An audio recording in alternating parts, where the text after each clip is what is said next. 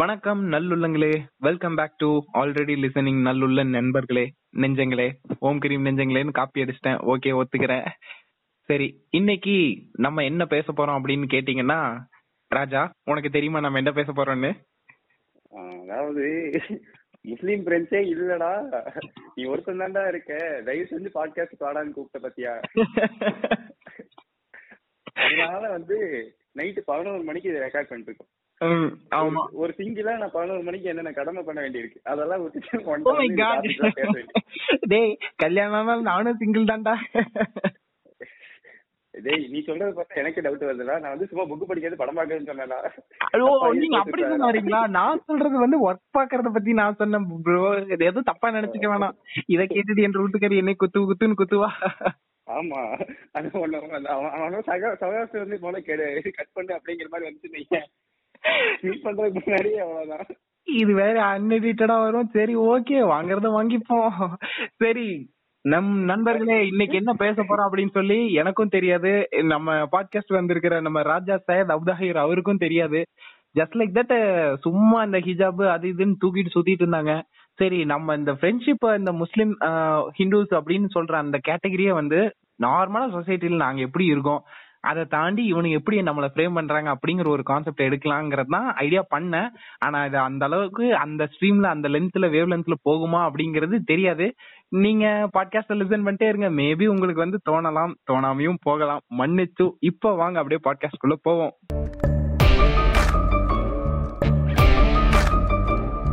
வாங்க ராஜா, வணக்கம். நீங்கள்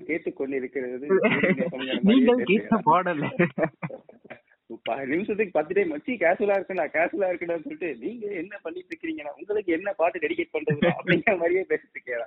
அது என்ன பண்றது மச்சான், அது பாட்காஸ்டுக்கு புதுசா அது ஏதாவது இந்த ஸ்டார்ட் ரோலிங் சார் அப்படிங்கிற மாதிரி இருந்தாலே இந்த யூடியூப் பக்கம் மைண்ட் போயிருதா? யோசிச்சு பேசணும், கரெக்டா பேசணும் அப்படிங்கிற மாதிரியே ஒண்ணு போகுது. கேஷுவலாவே இருக்க முடிய மாட்டேங்குது. அதுல கொஞ்சம் பத்தி அது டாபிக்லாம் எடுத்ததெல்லாம் ஓகே, அது வந்து தமிழ்நாட்டுக்குள்ள எடுத்திருக்க பாத்தியா? அதான் சொல்ல போனா நம்ம ஒரு பெஸ்டான பிளேஸ்ல இருக்கோம். கேட்கறவனுக்குலாம் இதெல்லாம் எங்களுக்கே தெரியும்டா. அதான் இப்ப நான் சொல்ல வந்தேன். இப்ப நம்ம பேசினா நாங்க இப்படித்தான் இருக்கோம்னா, டே இதை தாண்டா நானும் பண்ணிட்டு இருக்கேன், இது நீ என்னடா சொல்றது அப்படி அந்த ரேஞ்சில யோசிக்க ஆரம்பிச்சிடறாங்க. ஐயோ, இதை நம்ம என்ன பண்ணிருக்கணும், நம்ம தமிழ்ல பேசி ஹிந்தில டிரான்ஸ்லேட் பண்ணி யூபி பக்கம் அனுப்பிச்சுட்டுருவோம். ஓகேவா? ஹிந்தில டிரான்ஸ்லேட் வேற பண்ணி அவனுக்கு பாத்துட்டா மேல பண்ணுங்க.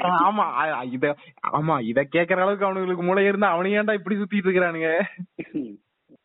அதுவும் வாஸ்தவம் தான். லே வடக்கன்ஸ், உங்களுக்கு எப்படி தாண்டா இதை கன்வே பண்ணி தொலைகிறது? சரி, உங்க ஊர்ல எவனாச்சும் நான் படிச்ச முட்டாள்கள் இருப்பான், அந்த முட்டாளுக்காவது இதை டெடிகேட் பண்ணிடுவோம். ஓகேவா? என்ன பண்றது, நம்ம ஏதோ இன்டெலக்சுவல் மாதிரி ஒன்னும் புடுங்க போறது இல்ல. பட் இருந்தாலும் நமக்கு தெரிஞ்சது சொல்லும் போது ஏதோ 1-2 பை சான்ஸ்ல ஏதாவது ஒரு இன்டெலக்சுவல் தாட்ஸ் உள்ள வரும்ல, அதுக்காக அப்படியே டிஸ்கஸ் பண்றதுதான். என்னடா இன்டெலக்சுவல் தாட்ஸ் வரப்போகுது? நீ ஃப்ரெண்டா, நானும் ஃப்ரெண்டு, அவ்வளவுதான். இல்ல கேக்குறவங்களுக்கு யாருக்காச்சு அப்படி அப்படி அப்படி அப்படி அப்படி அதேதான். அதான் இந்த சினிமால எல்லாம் இருக்கு தெரியுமா, இந்த இது பாத்து பழகிறாங்க, பாத்திரம் எல்லாம் மாத்தி கொடுப்பாங்க, அந்த மாதிரி எல்லாம் இப்ப எனக்கு தெரிஞ்சு அதுவே குறைஞ்சு போச்சுன்னு நினைக்கிறேன் நம்ம ஊர்ல எல்லாம். அதாவது சினிமான்னு எனக்கு ஒரு விஷயம், அதாவது ரொம்ப தரமான விஷயம் ஞாபகம் வருது. என்னன்னா, நீ காலேஜ் படிக்கிற டைம்ல ஒண்ணு சொன்ன பத்தியா மச்சான், இந்த ஏதோ ஒரு 4 நாள் லீவுன்னு நினைக்கிறேன். 4 நாள்ல நான் டிவி பார்த்தேன்டா. அதுல கேடிவி மட்டும் தான்டா பார்த்தேன். அதுல எஸ்பெஷலா அந்த மேட்னி ஷோ பாப்பேன்டா. எல்லா படத்துலயும் ஒரு முஸ்லீம் வருவாரு, அவர் பேர் கரீம் பாய் அப்படின்னு சொல்லி சொன்ன தெரியுமா? உனக்கு ஞாபகம் இருக்கா? அது ஏதோ ஒண்ணு சீரியஸா ஒண்ணு டிஸ்கஸ் பண்ணிட்டு இருந்தோம். அப்போ ஏதோ பாய் அப்படிங்கிற மாதிரி ஒண்ணு வந்துச்சு. அதுக்கு நீ இதை சொன்ன. அது நல்ல வேலை, அந்த டிரான்சிஷன்ல இருந்து இப்போ முஸ்லீமை லீடா வச்சு ஒரு படம் எடுக்கிற அளவுக்கு வந்திருக்கானுங்கன்னா இதுவே நம்ம ஊர்ல பெரிய விஷயம். அதாவது ரொம்ப ரொம்ப பெரிய விஷயம். அதான் அந்த இது இருக்குல்ல, இதுக்கு ஒரு பேரு சொல்லுவாங்களே, ப்ரீஜுடிஸ் தானே? இதுல எது அதிகமா கடுப்பா இருக்கும், இந்த பேர் படத்துல இந்த பேர் சொல்றது கூட கடுப்பா இருக்காது. அதாவது இந்த ரம்ஜான் மாசம் 30 நாள் வேகாத வெயில்ல நோம்புன்னு ஒண்ணு வைக்குவோம், தண்ணி குடிக்க மாட்டோம், எதுவும் பண்ண மாட்டோம். அது எப்படி இருக்க மச்சான் கேட்க மாட்டானே, மச்சான் பிரியாணி இல்ல மச்சான், அத காம்பன்சேட் பண்ற விதமா நான் வந்து உன பிரியாணிக்காக மட்டும் பழகலடான்னு சொல்றதுக்காக மச்சான் இன்னைக்கு நோம்பு கஞ்சி வேணுமா அப்படின்னு ஒரு சம்பிரதாயத்துக்கு நோம்பு கஞ்சி வாங்கி குடிப்பானுங்க. அது புடிச்சிருக்கும் பிடிக்கலங்கிறதுலாம் ரெண்டாவது. அப்படி வாங்கி குடிச்ச ஒரு முட்டா பீஸ்ல நானும் ஒண்ணுங்கிறத இந்த இடத்துல தாழ்மையுடன் பதிவித்துக் கொள்கிறேன். அதுல கடுப்பு என்னன்னா வந்து நேரங்காலம் தெரியாம கேட்பாங்க. அவங்களுக்கு என்னன்னா வந்துருச்சு 5 நாள் ரம்ஜான் 6 நாள் ரம்ஜான். என் ஃப்ரெண்ட்ஸ்ல எனக்குலாம் ஞாபகம் இருக்கு, ஸ்டேட்டஸ்லாம் வச்சுட்டு இருப்பானுங்க. 6 நாள் தான் நல்ல ஃபர்ஸ்ட் ரிமைண்ட் பண்ணேன் அப்படிங்கிற மாதிரி சொல்லுவாங்க. அவன் கேட்கற நேரம் வந்து எப்படி இருக்குன்னா இந்த சூரிய அஸ்தமனம் ஆகும்போது தான் பாஸ்டிங்க பிரேக் பண்ணுவோம். அதுக்கு ஒரு 2 மணி நேரம் 3 மணி நேரத்துக்கு முன்னாடி அவங்களுக்கு பிரியாணினா எனக்குலாம் ஒரு மாதிரி எச்சி வரும். பிரியாணி லெக் பீஸ் கொடுங்கடா அப்படிங்கிற மாதிரி இருக்கும். அப்படிதான் இருக்கும். ஆனா அது ஒரு இது அந்த வைபு. அது பண்ணாம விட்டாலும் வந்துட்டு நமக்கு அது அந்த நாளே வந்துட்டு நான் என்ன சொல்றது சிறப்பான நாளா இல்லாத மாதிரிதான் இருக்கும். ஆமா, எனக்கு தெரிஞ்சு எனக்கு ஞாபகம் இருக்க வரைக்கும் இந்த இவங்க கேட்கறாங்களோ வழக்கமா வந்து அவங்க கேட்பாங்க பிரியாணி கொடுறேன்னு. பிரியாணி கொடுக்க கூடாதுங்கிறதுக்காக என்னெல்லாம் மீம் டெம்ப்ளேட் இருக்குமோ அதை வந்து ஒரு 6 வருஷமா ஒரே டெம்ப்ளேட் தான் யூஸ் பண்ணிட்டு இருக்கோம். டேய் எனக்கு ஞாபகம் இருந்து நீ காலேஜ் முடிஞ்சதுக்கு அப்புறம் ஒரு 2 வாட்டி பிரியாணி கொடுத்தடா, அதுக்கப்புறம் நீ ஆள் அட்ரஸ் எல்லாம் போயிட்டடா. டேய் ஒழுங்க இந்த ரம்ஜானுக்கு பிரியாணி கொடுத்துடுறா. கொரோனா வந்துச்சு உயிரை காப்பாத்திருக்காங்க பிரியாணி கொடுக்குறேன். டேய் நீ யாருன்னு எனக்கு தெரியும். டேய் எனக்கு தெரியாது. பிரியாணி வந்து நீ ஸ்விக்கில வந்து ரெஜிஸ்டர் பண்ணி எனக்காக நீ பார்சல் அனுப்புறதுக்காகவாது நீ அந்த ஸ்டெப் எடுத்து அனுப்புற. ஆமா இது வேற பழகி வச்சிருக்காங்களா. கால் பண்ணுவாங்க நீ வந்து செஞ்சு கால் பண்ணிட்டாலும் பரவாயில்ல ஜிபே பண்ணிடு நான் வாங்கிட்டேன் பண்ணுங்க.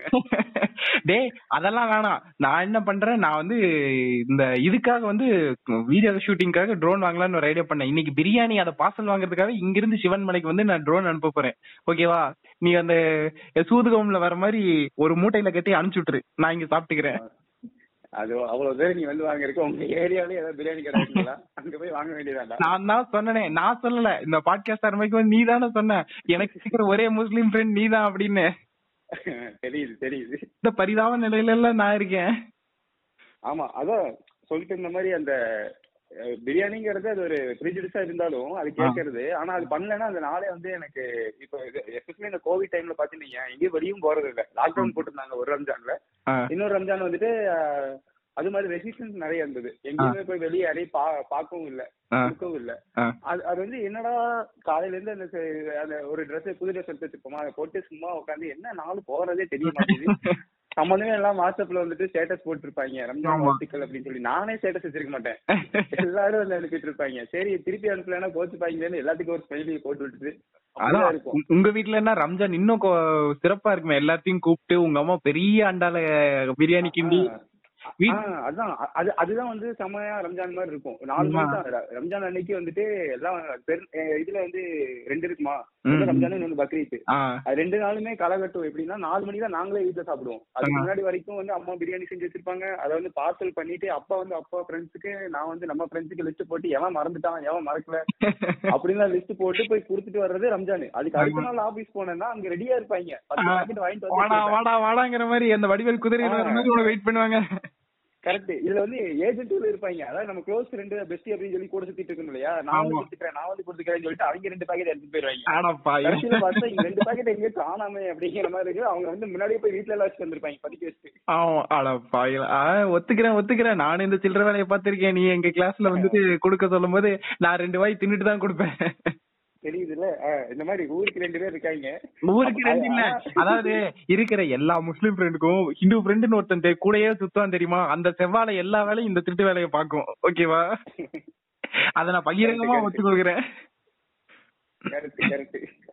அதான் அப்படி வந்து ஜாலியா இருந்தது. இப்ப இந்த 2 வருஷத்துல வந்துட்டு அதுக்கு ஆஃப் வச்ச மாதிரி ஆயிடுச்சு. கரெக்டா இந்த வருஷம் போன வருஷமும் ஆமா போன வருஷம் லாக்டவுன். இந்த வருஷம் வரும்போது புதுசா இது வைரஸ் 4வது அலை அப்படின்னு சொல்லி 40வது சீனால லாக்டவுன் போட்டாங்கடா. இங்க எப்ப வரும்னு தெரியல. இங்க பாரு உசிரே போனாலும் பரவாயில்ல, இன்னைக்கு இந்த வாட்டி உங்க வீட்டுல வந்து அந்த ரம்ஜான் பிரியாணி சாப்பிடாம நான் போக மாட்டேன்டா. ரத்தம் கேக்கி செத்தாலும் பரவாயில்ல பிரியாணி தின்னுட்டு தான்டா சாவேன். டியூர் வந்துரும் இப்ப ஏப்ரல்ல ஸ்டார்ட் ஆகுதுல, மேல வந்துரும். வா வா வா ஒய்ஃபோடயா சரி ஓகே ரைட் விருந்து போட்டுறலாம். சரி மச்சான், நீ பிரியாணி சொன்னதுனால நான் பிரியாணில இருந்து ஆரம்பிக்கிறேன். ஓகேவா, ஆக்சுவலா நான் வேற ஒரு இடத்துல இருந்து ஆரம்பிக்கணும்னு நினைச்சேன். சரி பிரியாணிலே ஆரம்பிப்போம். முஸ்லிம் ஃப்ரெண்டுனா பிரியாணின்னு புடிச்சு தொங்குறானு இல்ல, தமிழ்நாடு இதுல வந்து டெவலப்டு அப்படின்னு சொல்லி நீ பீத்திக்கிற வேற. என்னைக்காச்சும் ஏதாவது ஒரு ஹிந்து ஃப்ரெண்டு எனக்கு தீபாவளி இன்னைக்கு நீங்க எங்களுக்கு பொங்கல் அப்படின்னு சொல்லிட்டு உனக்கு ஸ்வீட்டை கொண்டு வந்து வீட்டுல செஞ்சு கொடுத்துருக்காங்களாடா? டேய், நானும் இந்த டெம்ப்ளேட் எல்லாம் யூஸ் பண்ணணும்னு ஆசைப்படுவேன். ஆனா நமக்குன்னே இருக்கானுங்க இந்த வெற்றி சவுந்தர்ல. என்ன பண்ணுவாங்கன்னா இதை வந்து கரெக்டா பாயிண்ட் மாதிரி வச்சு பாருங்க. தீபாவளின்னு வந்துச்சுன்னா நல்லா கோயிலுக்குள்ளே காஸ்ட்லியான கடையில சேட்டு கடையில சீட்டு வாங்கிட்டு வந்துருவானுங்க.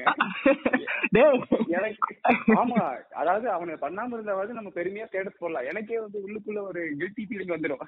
இது மாதிரி எல்லாம் வந்து கேட்கலாம்னு நினைக்கும் போது இவனுக்கு வந்து ஸ்வீட் பாக்ஸ் கொடுத்துருவானுங்க. ஸ்வீட் பாக்ஸ் நல்லா வேற இருக்குமா, சரி அடுத்த தீபாவளிக்கு அடுத்த ஸ்வீட் பாக்ஸ் வாங்கிக்கலாம் அப்படிங்கிற மாதிரிதான் ஒரு வெயிட்டிங்லயே போயிட்டு இருக்கும்.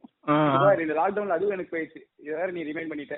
ஆக்சுவலா இது உனக்கு ஞாபகம் இருக்கான்னு தெரியல. காலேஜ் படிச்சுட்டு இருக்கும்போது இதை ஒரு வாட்டி நீ என்கிட்ட கேட்ட, மச்சான் ரம்ஜானுக்கு வந்து பிரியாணி கொடுத்துறேன்னு நீ தீபாவளிக்கு வந்து ஸ்வீட் கொடுத்தியாடா அப்படின்னு சொல்லி கேட்டியா? நான் அடுத்த நாள் நிஜமாலுமே ஸ்வீட் வாங்கிட்டு வந்தேன். அந்த அன்னைக்கு நீ இல்ல, யார்கிட்ட தெரியுமா கொடுத்தேன்? செல்விட்ட கொடுத்தனா இல்ல வந்து யார்கிட்டயோ கொடுத்தேன், ஓகேவா? சஃபிட்ட கொடுத்தனான்னு தெரியல. அது உன் காதுக்கு கூட வராம அது காலி ஆயிடுச்சு மச்சான். அப்போலாம் அந்த தாட் இருக்கும், இல்ல நம்ம கொடுக்குறோம் நம்ம இது நமக்கு திருப்பி கொடுக்குறாங்களான்னு மாதிரி இருக்கும். இப்ப வந்து மாறிட்டு வருது, தமிழ்நாடு பெருசா வருதுன்னு பீத்திக்கிறேன்னு சொன்னீங்க. இப்பயே வந்து 4-5 பேர் எனக்கு சீட் கொடுக்க ஆரம்பிச்சாங்க. அச்சாச்சோ, அந்த லிஸ்ட்ல நான் வந்து தப்பிச்சிட்டு இருக்கேன். டேய், இந்த வருஷம் தீபாவளிக்கு எங்க வீட்டு அப்பையும் பாத்தியா காஸ்ட்லியான கடையில தானே வாங்கி கொடுத்துருக்கானு. வீட்டுல செஞ்ச முறுக்கு எவனாச்சும் வந்து குடுக்குறான்டா சொல்றா, இந்த வாட்டி நான் வீட்டுல இருந்து செஞ்சதை எடுத்துட்டு வந்து குடுக்கறேன்டா. டேய், எங்க வாங்கி குடுக்குறோங்கிறது முக்கியம் இல்ல, குடுக்குறோமாங்கிறத முதல்ல. அதெல்லாம் முடியாது. அப்ப நீ கடையில ஒரு வீட்டை பிரியாணி வாங்கி கொடுத்தீங்கன்னா அதை நான் சாப்பிட்டு போணுமா? முடியவே முடியாது. நீ திங்க அதே வீட்டு பிரியாணி தான் எனக்கும் வேணும். இன்டைரக்டா கண்டுபிடிச்சா அதெல்லாம் இதெல்லாம் ஒத்துக்க முடியாது, ஓகேவா? பேச்சு பேச்சா இருக்கணும், டீல் டீலா இருக்கணும். அதுல இந்த இதுல நடுவில் இந்த யூடியூப் சேனல் அதிகம் இருக்குல்ல, பரிதாபங்கள் பல சேனல்ல கரெக்டா என்ன பண்றாங்களோ தெரியாது. ரம்ஜான் வரதுக்கு ஒரு வாரத்துக்கு முன்னாடி வீடியோ போட்டுறாங்க. அந்த வீடியோ பார்த்துட்டு மறந்து போனவங்க கூட கான்டாக்ட்ல வந்துட்டு பேர் வந்துட்டு ஏதாவது முஸ்லீம் பேர் நம்ம கண்ணுக்கு தென்படுதான்னு தேடிட்டே இருப்பான். மச்சான் உன்னை பார்த்து பல வருஷம் ஆச்சு அப்படிங்கிற மாதிரி அப்புறம் ஆரம்பிச்சிருவானுங்க. என்ன அபுதாபின்னு முடியுது, முஸ்லீமா இருப்பானோ எதுக்கு விஷ் பண்ணி வைப்போம் அப்படிங்கிற மாதிரி ஒரு அட்டனன்ஸ் போட்டு வைப்போங்கிற மாதிரி. ஆமா, அதனால ஒரு ஐஸ் பிரேக்கராவும் இருந்திருக்கு. எவனே தெரியாது மிஸ் பண்ணிட்டு பிரியாணி கேட்டுருப்பான். சரி, இப்படியாவது கேட்டுல பழக ஆரம்பிக்கிறாங்கன்னு சொல்லி நமக்கு ஒரு சந்தோஷமா இருக்கும். இன்னும் இல்ல மச்சான், பிரியாணிங்கிற எமோஷன் சீரியஸாவே அது எப்படின்னா, இப்ப நார்மலா ஒருத்தன் பாத்துக்கிறான் அப்படின்னா அவன் பாத்துட்டு பேசிட்டு அவன் மச்சான் மாப்பிள்ள அப்படின்னு கூப்பிடுறதுக்கு கொஞ்சம் டைம் ஆகும். கடைசிக்கு ஒரு 1/2 நாள் 3/4 நாளாவது ஆயிரும். ஆனா ரம்ஜான் அன்னைக்கு பாக்குறான்னா மச்சான் எப்படி இருக்கேன்னு முத வார்த்தையிலே அது அப்படியே ஆர்வம் பொங்கும். முஸ்லீம் அவன் இங்க நோம்புக்கு okay plus or minus equal to நமக்கு ஒரு பிரியாணி. மச்சான் நான் இவன் நீ அவன் அப்படின்னு அப்படியே வந்து ஒட்டிடுவானுங்க. நோட் பண்ணிருக்கேன். இவன் நம்ம எங்க கிளாஸ்ல பாலாஜின்னு வந்திருப்பான் தெரியுமா? ஆமா, குட்ட பாலாஜி. ஆமா, அவன் வந்து என்ன பண்ணுவான்னா ஒரு டைம் பிரியாணி கேட்டான். சோமனல் இருந்தான். இவன் எங்க வரவா போறான்னு சொல்லிட்டு வாடா ஊருக்கு வாடா அவனுக்கு தரணும்னு பைக் எடுத்துட்டு வந்தான். இங்க வந்து நிக்கிறேன்டா பிரியாணி கொடுத்துறானு அதே மாதிரியே போய் கொடுத்துட்டு வந்தேன். டேய், நீ எதுக்கு இவ்வளவு பேர் சொன்ன வீட்டுக்கே வந்து வாங்கிட்டு வந்திருக்கானடா அப்படின்னு. அவன் சோமனூர்ல இருந்து பைக் எடுத்துட்டு எங்க வீட்டுக்கு ஒரு 1.5 மணி நேரம் வண்டி ஓட்டிட்டு வந்து பிரியாணி. அவன் பண்ண எஃபோர்ட், அவன் போட்ட பெட்ரோல் இதெல்லாம் கணக்கு பண்ணா அவன் கடையில போய் சூப்பரா பிரியாணி சாப்பிடலாம். இருந்தாலும் அது வந்து முஸ்லீம் ஃப்ரெண்ட் வீட்டுல ரம்ஜான் அன்னைக்கு கிண்டர் பிரியாணியோட டேஸ்ட் ஈடாகுமா அப்படின்னு அவனுக்கு உறுதி இருக்கு. பத்தியா, அதான் பையோட பைக்ல இருந்து அது வாங்கும்போது சூடா இருக்கா அப்படின்னு வாங்கிட்டு போறான். அவன் அங்கிருந்து யோசிச்சுட்டே வந்திருப்பான், நம்ம இவ்வளவு தூரம் போறோம், இவ்வளவு நேரம் இந்த கேப்ல இத்தனை பேர் வந்தானுங்கன்னா நமக்கு பிரியாணி ஆதி போனதா இருக்குங்கிற மாதிரி யோசிச்சிருப்பான். சூடா பார்த்தானே அவன் கண்ணில் அப்படியே நம் தானே ஓடி இருக்கும். கரெக்ட். இதுல இன்னொருத்தவங்க இருப்பாங்க.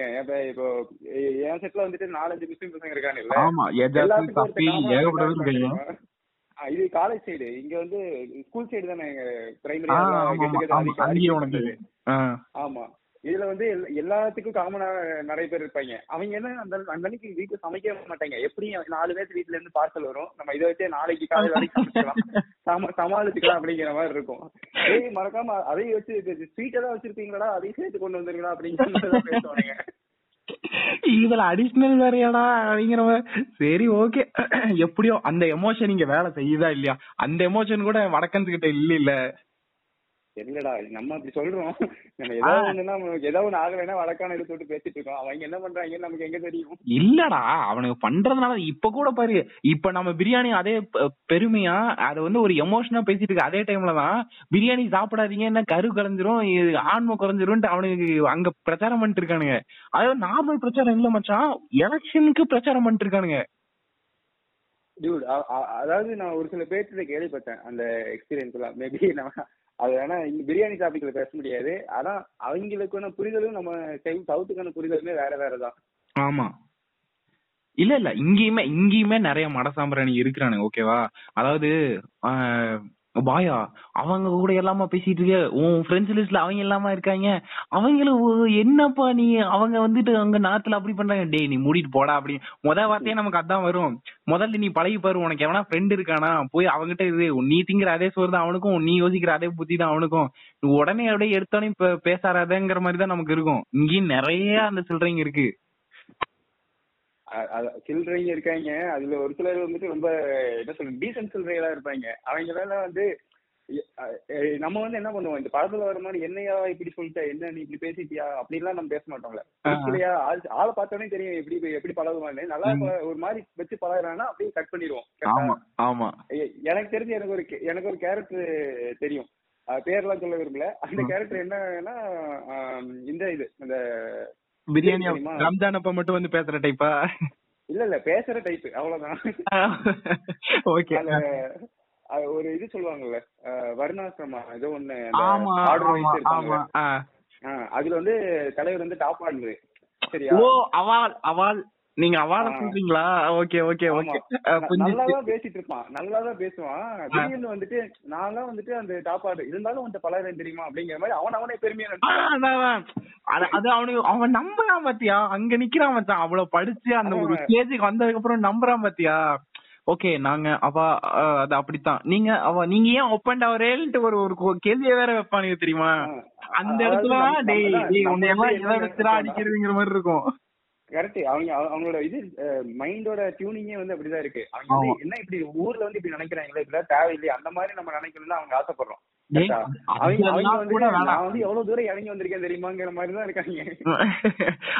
அத ஒரு பெருமை அந்த அந்த ஸ்டாண்டர்டு அது வந்து ஒரு நார்மல் மாரல் அப்படிங்கறதே மறந்து போய் நான் வந்து எனக்கு வந்து ஒரு முஸ்லீம் ஃப்ரெண்டு இல்ல எனக்கு வந்து அதாவது இந்த சொல்லுவாங்க தெரியுமா இந்த பிசி இந்த அவங்கெல்லாம் ஆண்ட பரம்பரைஸ் அப்படின்னு சொல்லி பேசுறவங்க எல்லாருமே ஒரு எஸ்சி எஸ்டி ஃப்ரெண்ட் யாராச்சும் ஒருத்தங்க இருந்தாங்கன்னா நான் பாரு அவங்க கூட எல்லாம் பேசுறேன்.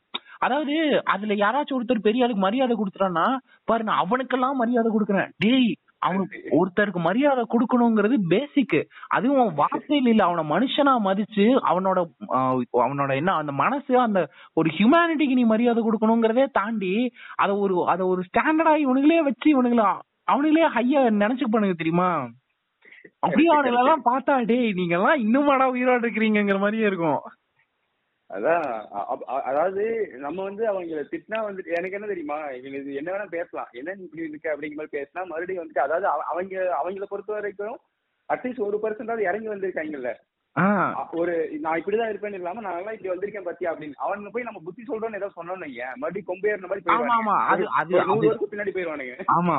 மறுபடியும் புடிச்சலாம் எடுத்துட்டு வர முடியாது, இல்ல அந்த காலை விட்டு போக வேண்டியதான். இது அட்வான்டேஜ்னு எடுக்க முடியல, டிஸ்அட்வான்டேஜ்னு எடுக்க முடியல. கடைசிக்கு சரி இவனாவது இறங்கி வந்தான், இவன் அவனோட பையன் அவனோட புள்ளன்னு அதுக்கு அடுத்த ஸ்டேஜாவது இறங்கி வரும். இவங்கிட்ட போய் டே இது நார்மல் ஸ்டாண்டர்ட் அவனுக்கு இறக்கி வச்ச அந்த வெயிட் எல்லாம் மறுபடியும் மேல ஏறிக்கும். பாரு நான் என்னதான் இருந்தாலும் நான் இறங்கி வந்திருக்க கூடாதுல அப்படிங்கிற மாதிரி கிறுக்குத்தனமா யோசிக்க ஆரம்பிச்சிருவானுங்க. ஐயோ இவனுகிட்ட சொன்னாலும் பிரச்சனை சொல்லலைனாலும் பிரச்சனைங்கிற மாதிரி ஆயிரும். அப்படிதான் இருக்காங்க. ஆனா நல்லா பழகிறப்போ நம்ம நல்லா பழக வேண்டியதான். ஒரு சில டாபிக் வந்துட்டு முட்டாளிதான் இருப்பாங்க, எவ்வளவுதான் நல்லவனா இருந்தாலும் அந்த டாபிக் வந்து ஒரு என்ன சொல்றது ஒரு பரம்பரையா ஒரு 300-400 வருஷத்துக்கு அவங்க மண்டல திரிச்சு வச்சிருப்பாங்க. அது வந்து ஒரே கோட்ல வந்துட்டு நம்ம வந்து ஒரு 2 வரி கோட் சொல்லி அவனா வந்து திருத்த முடியாது, மாற்ற முடியாது. இல்ல அதுக்கான தேவையே கிடையாது. அதாவது திருந்தணும்னு நினைக்கிறவங்கிட்ட ஒரு கேள்வி ஒண்ணு வரும், ஒரு கொஸ்டினா ஒண்ணு வரும். நான் ஏன் ஒண்ணு அப்படி வச்சு பாக்கணும் அப்படிங்கிற மாதிரி ஒரு கொஸ்டின் வரும். அது நல்ல விதத்துல வந்தாலும் சரி கெட்ட விதத்துல வந்தாலும் சரி, அதாவது அந்த கொஸ்டினுக்கு அவன் பதில் தேட ஆரம்பிச்சிட்டான்னு ஏன் அவன் எண்ட் ஆஃப் த டே நம்ம லைன்ல வந்து நின்றுவான். அதாவது உனக்கு அவன் மரியாதை கொடுக்கணும், நீ அவனுக்கு மரியாதை கொடுக்கணும் நீ அவனாச்சும் சொல்லும் போது ஆமா அவளுக்கெல்லாம் மரியாதை கொடுக்க கூடாதுன்னு சொல்றவா அவன் அப்படியே தான் இருப்பான். ஓகேவா?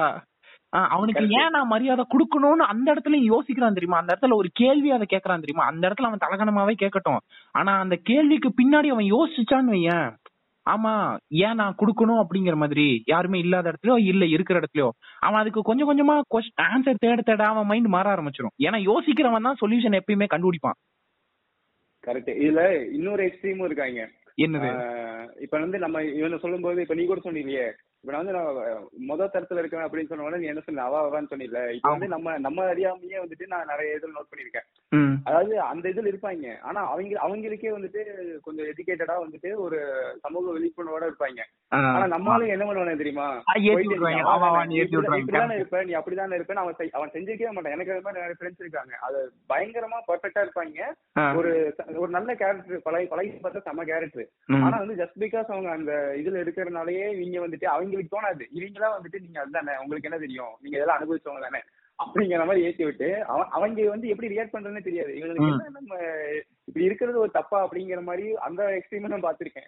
இல்ல மச்சான், இந்த இடத்துல நானே சாரி கேட்கணும். ஏன்னா நீ அந்த அந்த இதை சொல்லும் போது நான் வந்துட்டு சொல்லிட்டு அதுல அவன் கிண்டல் பண்றவன நான் ஜெனரிக்கா வந்து நான் சொல்லி இருந்திருக்கலாம், ஓ அவங்க அவ அப்படித்தாண்டா இருப்பா அப்படின்னு சொல்லி இருந்திருக்கலாம். ஆனா நீ சொன்ன உடனே நானே இப்போ ஒரு ஸ்டீரியோடைப் தானே வச்சேன். இப்ப நார்மலா இப்ப நான் பண்ணதே நான் ஒரு பெரிய தப்பு தான். அது என் மைண்டுக்குள்ளேயே நான் வந்து ஏதாவது ஓகே இது வந்து நம்ம மாரல்ஸ் பேசுறோம், ஹியூமன் மாரல்ஸ் பேசுறோம், இன்டெலக்சுவல்ஸ் பேசுறோம் அப்படிங்கறத தாண்டியுமே நமக்குள்ளயுமே அந்த ஸ்டீரியோடைப் இருக்குதான் செய்யுது. Yes, that's my mistake. அதை நான் ஒத்துக்கிட்டு தான் ஆகணும், நான் சாரி கேட்டு தான் ஆகணும். என்னோட மிஸ்டேக்னு சொல்லடா. நான் வந்து என்ன சொல்றேன்னா நம்மளே அப்படிதான் இருப்போம். ஏன்னா வந்து நம்ம ஒரு 10 பேர் பாப்போம், 10 பேர் இப்படி இருப்பானுங்க, 11 ஒருத்தர் நல்லவனா இருப்பான். ஆமா, அவன் வந்து அதை பத்தி நான் சீரியஸா சொல்றேன். இப்ப நான் சொன்ன உடனே அதாவது இதுல பாதில இவ்வளவு தூரம் கூட கேட்காம கட் பண்ணிட்டு போயிருந்திருப்பான் தெரியுமா அந்த கேட்டகரியில. அதுல அவனுக்கு நான் இப்ப வில்லனா தெரிஞ்சிருப்பேன். ஒரு வன்மத்தோடயே வெளியே போயிருப்பானுங்க. அவன் சொன்னானே பாரு, அவன் அவான்ட்டான் பாரு, அவனுக்குள்ள எவ்வளவு வன்மம் இருக்கு அப்படிங்கிற மாதிரி அவன் அப்பவே கட் பண்ணிட்டு போயிருந்திருப்பான். அதையும் தாண்டி சரி இவன் என்னத்தான் புடுங்கிறான் சொல்லி புடுங்கிறான் அப்படின்னு கேக்குறவன் தான் இந்த ஸ்டேஜுக்கே வந்திருப்பான். Correct correct. நீ இந்து முஸ்லீம்ல ஆரம்பிச்சு அது வந்து இப்படி வந்து இல்ல இல்ல அப்புறம் இத சுத்தி தானே இருக்கு, இத சுத்தி தானே இருக்கு எல்லாமே. Correct correct. நீ இந்த டாபிக் சொன்னதுனால ஒன்னு சொல்றேன். எனக்கு ஒரு கசின் இருக்காரு, அவர் வந்து நார்த்ல டிஃபென்ஸ்ல ஒர்க்கு. சரியா? Okay okay.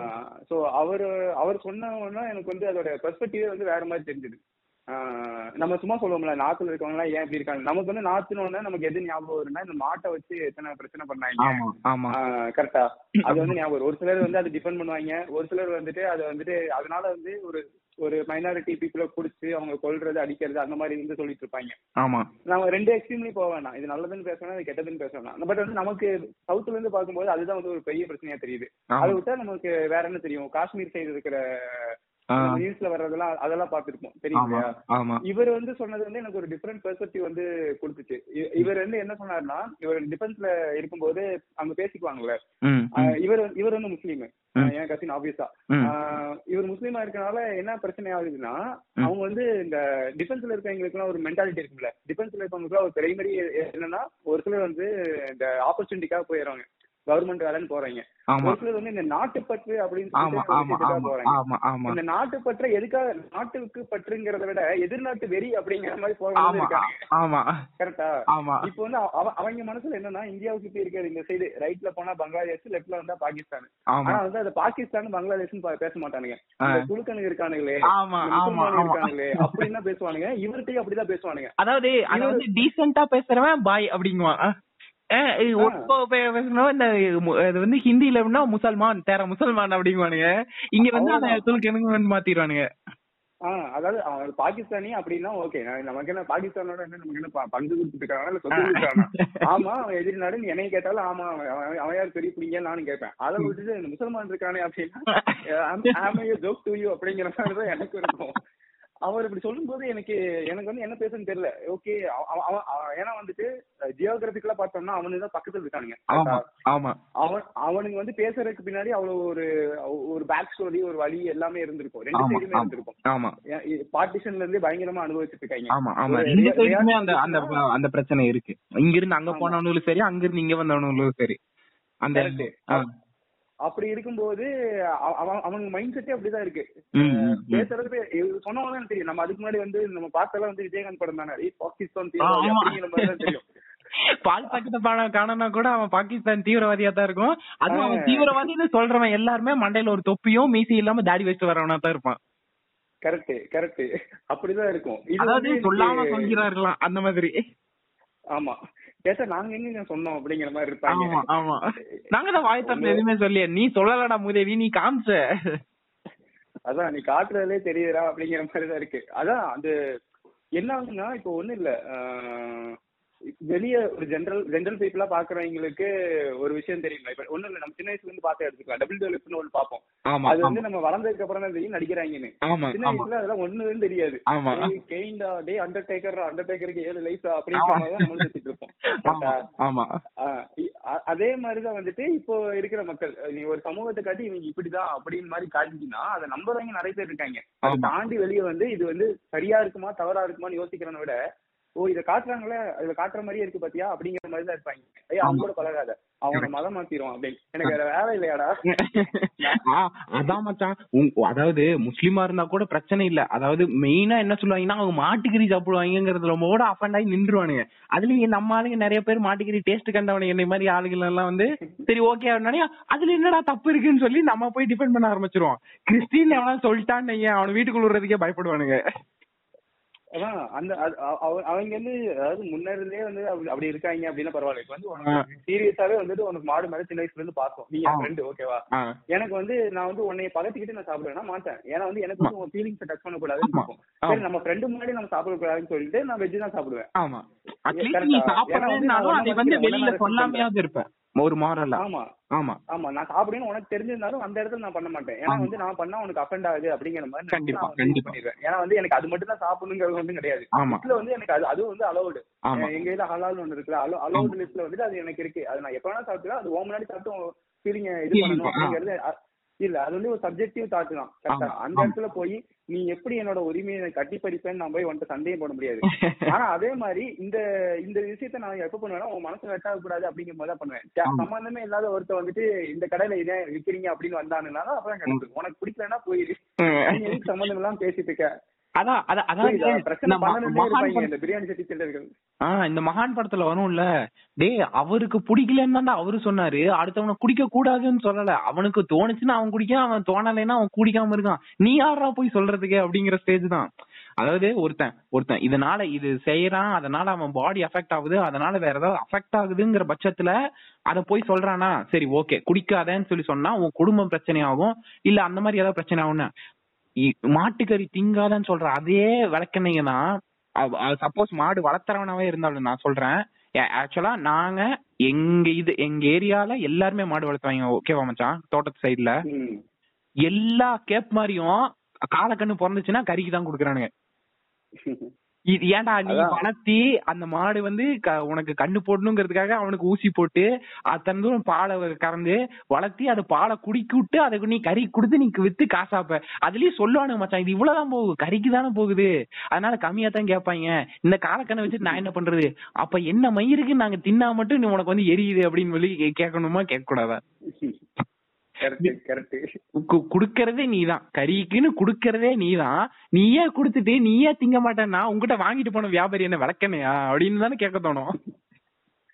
அதான் பிசினஸ்ன்னு வரும்போது கண்டுக்க மாட்டாங்கடா. இப்ப வந்து இந்தியா வெளிய இருந்து பாக்குறவனோட இந்தியாவோட மெயின் மோட்டோங்கிறது நார்த்ல பண்றதுதான் பாப்பானுங்க. கரெக்டா?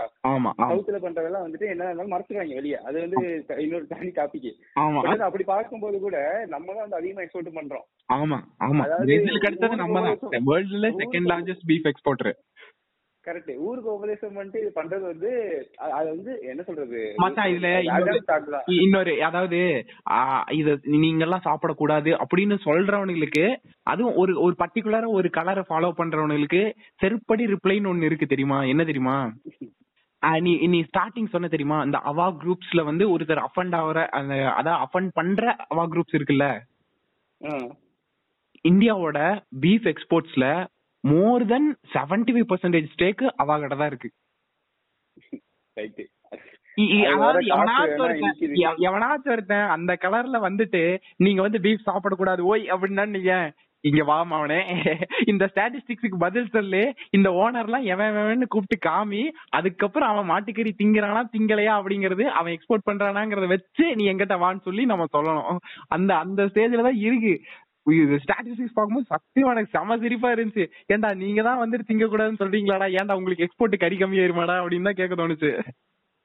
அதான் இது இது வந்து அவனுக்கு யோசிச்சு பார்த்தீங்கன்னா, நீங்க மதமா இருந்தாலும் சரி ஜாலியா இருந்தாலும் சரி ஏதோ ஒரு அடுத்த வந்து புடிச்சு தொங்கிட்டு இருக்கிறத பின்னாடியே வச்சு சுத்திட்டு இருப்பானுங்க.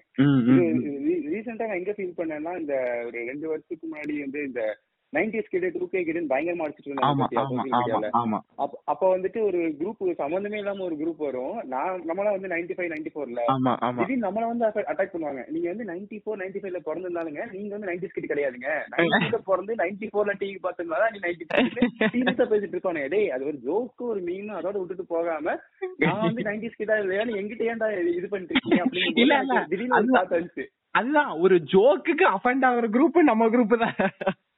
கரெக்ட், ஜோக்குக்கு அஃபண்ட் ஆகுற குரூப்னால அதை ஜஸ்டிஃபை பண்றாங்க. பாத்தியா, கேட்டா வந்து 90sல பிறந்து எனக்கு வந்து அறிவு அப்ப 93ல வந்திருக்குமாமா, அதுக்கப்புறம் நான் டிவி பார்த்திருப்பேனாமா, அந்த சைல்ட்ஹுட் தான் வந்து 90s கிட் வந்து ரெப்ரசென்ட் பண்ணுது அப்படிங்கிறாங்க. எனக்கு வந்துட்டு யாரு இவங்க அப்படிங்கிற மாதிரி, அதை ஜோக்கா பேசி கேஷுவலா பேசிட்டு இருந்ததெல்லாம் மாறி நீ வந்து எப்படி நீ உடனே நீ 90s கிட் நீ வந்து ரெகனைஸ் பண்ணிப்பேன்னு சொல்லி அதை அஃபண்ட் ஆகுறாங்க. அந்த சிமிலாரிட்டி அதான், அதாவது ஒரு ஒரு ஜோக்கு அந்த ஜோக் எப்படி அக்செப்ட் பண்ணிக்கணுங்கிறத தாண்டி அது நார்மலா ஒரு பேச்சுவார்த்தை, அது மூவி இன்ஃப்ளூயன்ஸ் தான் ஓகேவா. நான் சொல்ல அதாவது நீ சொன்ன மாதிரி அந்த பழைய காலத்து படம், அந்த கரீம்பாய் அவரு வருவாரு, அவர் பேர் வந்து ஒரு முஸ்லீம், அதுவும் அவர் பேர் கரீம்பாய் அப்படிங்கிற அந்த ஸ்டீரியோடைப்ஸ் எல்லாம் இருந்துச்சு தெரியுமா. அது வந்து அப்படியே வந்து இம்ப்ளான்ட் ஆனதுதான். இப்ப ஜோக்குக்கு அஃபண்ட் ஆகிறவனுங்க யாருன்னா இந்த மாதிரி இம்ப்ளான்ட் பண்ணப்பட்டவனுங்க தான்.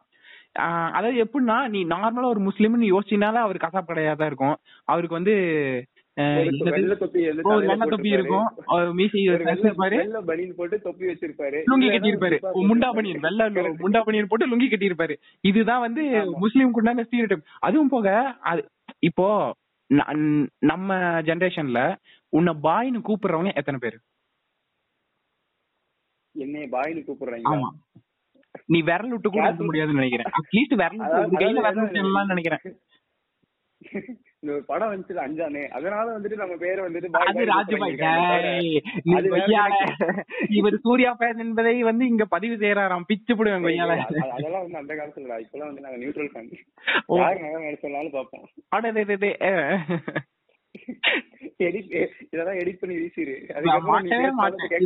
எடிட்டிங்கிற பேச்சுக்கே வாய்ப்பு இல்ல ராஜா, பேசுறது அப்படியே போடப்படும்.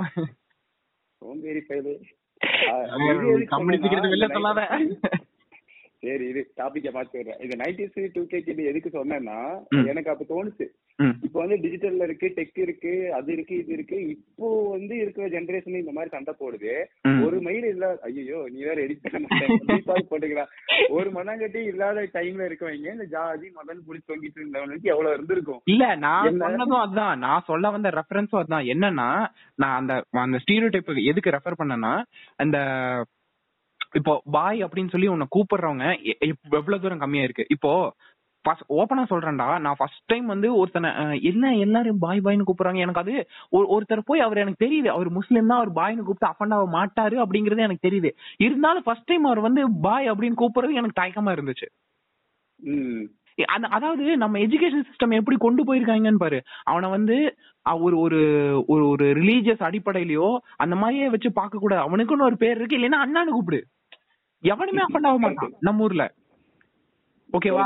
அது தமிழ்நாட்டிலயும் கேரளாலயும் மட்டும்தான். நீ போய் யாரா வேணாலும், நீ கட்டின புருஷனையும் சேட்டானு கூப்பிடலாம், ரோட்ல போற ஒரு பெரியவரையும் சேட்டானு கூப்பிடலாம். புரியுது புரியுது. அதே மாதிரி இங்க எல்லாருக்குமே அண்ணா அண்ணா அப்படின்னு யார வேணாலும் கூப்பிடலாம். ஆனா ஒரு ரிலீஜியஸ் அடிப்படையில ஒருத்தனை கூப்பிடும் போதே ஒருத்தனை கூச்சப்பட வைக்கிறான் தெரியுமா. அதை இங்கதான் அச்சீவ் பண்ணிருக்காங்க நிஜமாலுமே. அந்த அந்த ஜாதி பேர்ல கூப்பிடுறதும் சரி, ஒரு ஒரு ரிலீஜியஸ் ஐடென்டிட்டியை வச்சு கூப்பிடுறதும் சரி. நான் ஃபர்ஸ்ட் டைம் சீரியஸ், அது எனக்கு இன்னும் ஞாபகம் இருக்கு, ஒரு ஒரு சிக்கன் சில்லி கடை ஓகேவா, அவர் எல்லா அந்த வர பெருசுங்க எல்லாம் பாய் எனக்கு ஒரு பிளேட் எனக்கு ஒரு பிளேட்னாங்க. எனக்கு அது கூப்பிடணும்னு ஆசையாவும் இருந்துச்சு, நான் ஒத்துக்கிறேன். ஓகே எல்லாரும் பாய்னு கூப்பிடுறாங்க, நம்மளும் பாய்னு கூப்பிடுவோமா, பாய் ஒரு பிளேட்டுங்க அப்படின்னு சொல்லிட்டு ஓடி வந்தேன். அதெல்லாம் எனக்கு ஞாபகம் இருக்கு. அதாவது அந்த கூப்ப அந்த தயக்கம் வர வைக்கிறாங்கல்ல,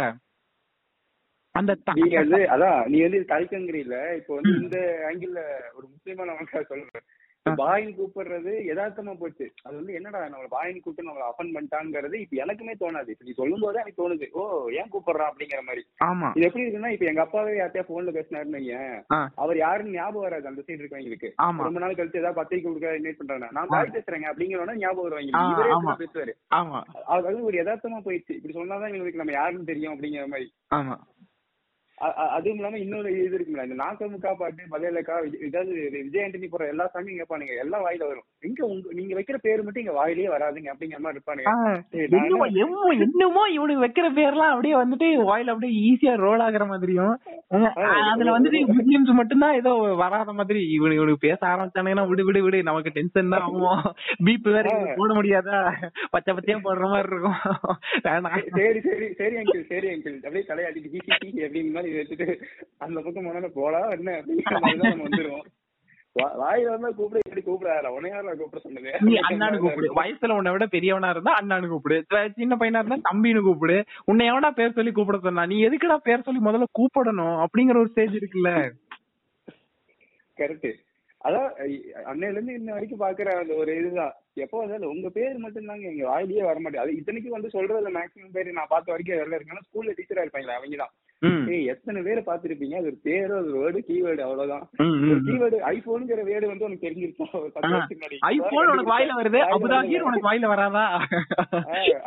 கவனம் பண்ணி சொல்ற மாதிரி இந்த கண்ணுல பார்த்தா தெரியலன்னா அந்த கண்ணையும் பார்த்தா தெரியணும், இல்ல செருப்பாலேயே அடிப்பேங்கிற அந்த மாதிரி இருக்காங்க. நீங்க யாரு ஃபேனு? நான் வந்து நான் வந்து ஹியூ ஜாக்மேன் ஃபேனுங்க. நான் வந்து லியோனார்டோ டிகாப்ரியோ. அதுங்கடா அந்த மூணு வார்த்தை வந்துட்டு ஓலாகாம சொல்ல தெரியல உனக்கு.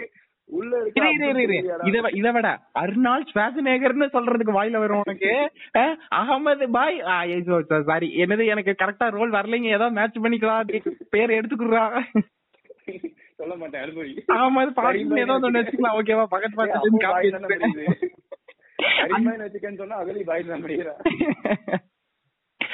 மச்சான் நான் எதுக்கு அந்த ரெஃபரன்ஸ் எடுத்தேன்னா, இப்போ உங்க அப்பாவை பாய்னு கூப்பிடுறது வந்து உங்க அப்பாவே வந்து அது பாய்னு கூப்பிடுறத அது சொல்லுவாரு.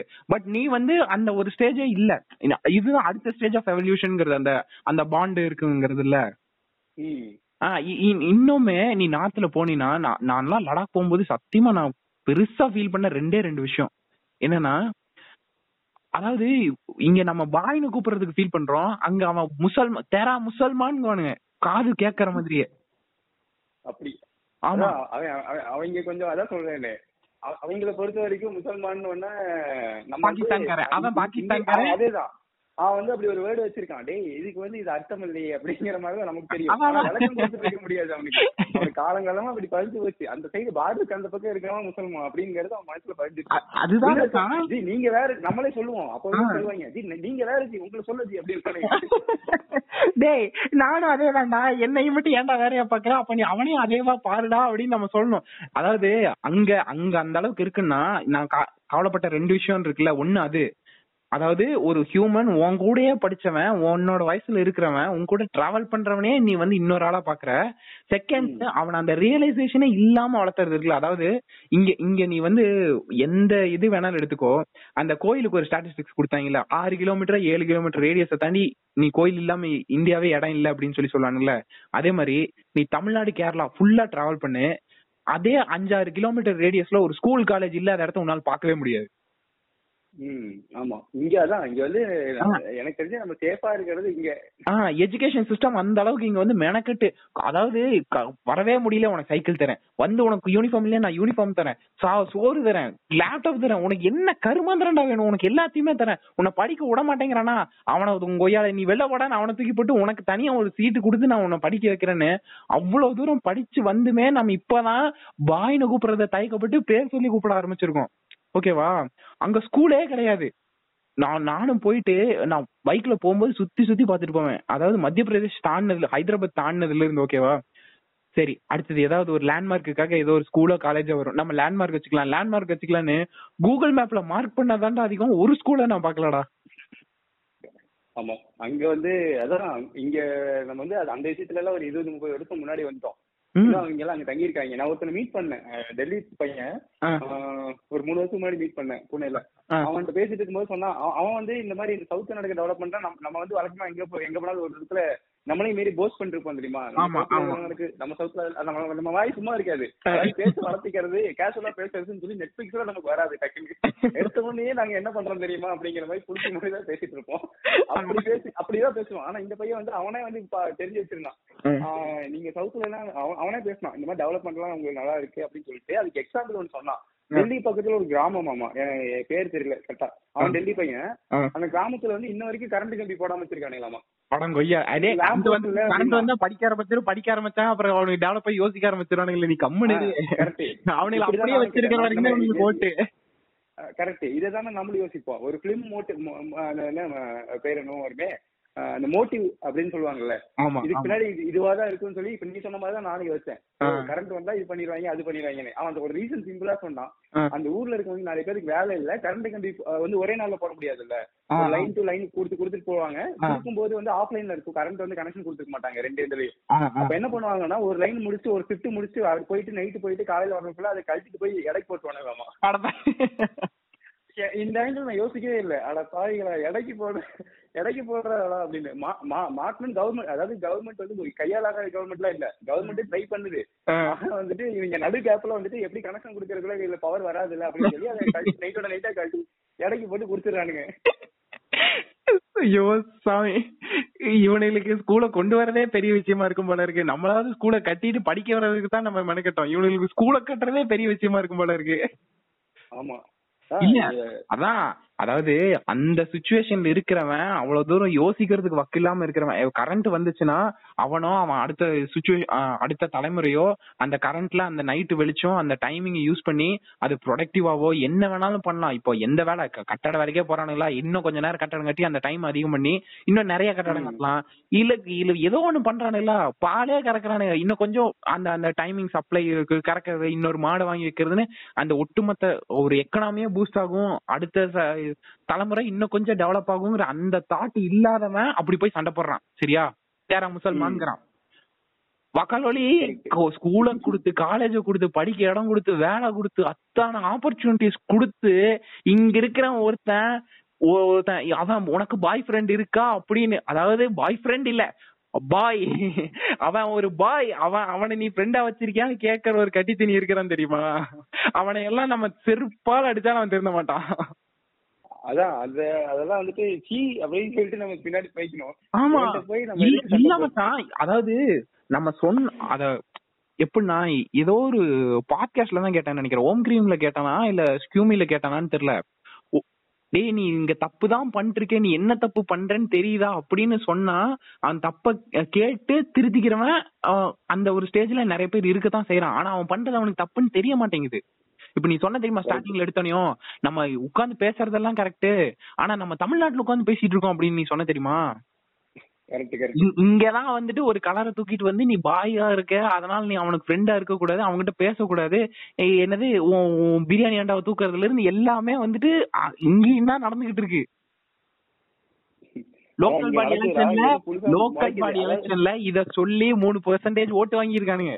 ஓகேவா, அப்ப இங்க பேசுறது எவ்வளவு தூரம் முக்கியம்னு இங்க இருக்கவங்க எல்லாம் வந்து எப்படி தெரியுமா, இவங்க எல்லாம் ஒரு ஏஜென்ட் மாதிரி, அதாவது தம்பி இந்த புக்கு படிச்சு நீ நாளைக்கு போய் பிரச்சாரம் பண்ணிடு அப்படிங்கிற மாதிரி. அதாவது இவங்க இன்னும் வந்து ஏன் வந்து தமிழ்நாடு இது இப்படின்னு சொல்றேன்னா அவங்க மனசுக்குள்ள ஆழமா இந்த கருத்து கிடையாது. ஒருத்தவங்க திணிச்சா சொல் புத்தி சுய புத்தின்னு இருப்பானுங்களா, அந்த சொல் புத்தி காரணங்களை கண்டுபிடிச்சு அவங்களை திணிச்சு இவங்க வந்துட்டு பரப்பி விட்டா நம்மளால ஏதாவது வாட்ஸ்அப்ல இதை சாப்பிடாதீர்கள் இதில் பன்றி கருத்து இருக்கிறது அப்படின்னு நம்பிடுவாங்க. இல்ல அவனுங்கள பரப்புறவனுங்க அதுக்கு அவனுக்கு யூஸ் பண்ற ஆள் இல்லலாம் பாரு. ஒண்ணு இத பரப்புனா நமக்கு வந்து ஒண்ணு ஆதாயம் இருக்குன்னு யோசிக்கிறவனா இருப்பான். சரியா, அது ஹேட்ரடு, அது வந்து ஒரு ஒரு டிமோட்டிவேட்டிங் ஃபேக்டர், அதுல ஒரு ஒரு பிரச்சனை வருது அப்படிங்கறதெல்லாம் யோசிக்கிறவனும் அதை பண்றான். சரியா, மெயினா இதை இந்த மாதிரி ரொம்ப யோசிக்க தெரிஞ்சவன் இவன் இந்த டைப்பு. இன்னொன்னு அவன் சொல்லிட்டான், ஆமா அவன் சொன்னது, அவன் இந்த ஆங்கிள், அவன் சொன்ன ஆங்கிளை தாண்டி அது ஏன் அப்படி இருக்கு அப்படிங்கிற ஒரு ஒரு ஒரு சிம்பிளான ஒரு கொஸ்டின் கேட்கறதுக்கு வக்கு இல்லாம இருக்கான் தெரியுமா. அவன் இந்த ரெண்டே இந்த பெண்டுலம்ல நடுவே கிடையாது, இந்த ஒரு பாயிண்ட் இங்கிருந்து மறைஞ்சு அந்த ஒரு பாயிண்ட் இந்த ரெண்டு பாயிண்ட்ல இருக்கிறவன் தான் இருக்கான். இந்த அதுலயும் இந்த இந்த பெண்டுலம் இந்த கார்னர்ல இருக்கான் தெரியுமா, அந்த அடிமட்டத்துல அவன் சொன்னானே கேக்குறவன்ல, அவனுக்கு கொண்டே இதே இல்லடா நீ நினைக்கிறது கிடையாது, அங்க வந்து அங்க ஒரு ஒரு நார்மல் ஒரு நீயும் நானும் எப்படி இருக்குமோ அதே மாதிரிதான் நீயும் ஒரு முஸ்லீம் ஃப்ரெண்டும் இருப்ப, ஓகேவா? அவனுக்கு அதே இது எமோஷன்ஸ் தான் இருக்கும். என்ன நீ ஒரு சாமியை கும்பிடுறான், அவன் வேற ஒரு சாமியை கும்பிடுறான், அவ்வளவுதான் வித்தியாசம். இங்க அதாவது இங்க ஸ்கூல்லயோ இதுலயோ அது வேற ஒரு பெரிய பிரச்சனை.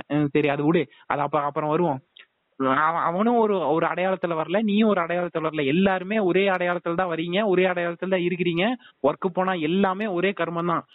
அவனோட இதை சார்ந்து ஏதாவது மேரேஜ் இல்ல ஏதாவது ஃபங்க்ஷன்னா அவன் ஒரு அடையாளத்துக்கு போறான், நீ அதே மாதிரி மேரேஜ் ஏதோ ஒரு ஃபங்க்ஷனா நீ ஒரு அடையாளத்துக்கு போற.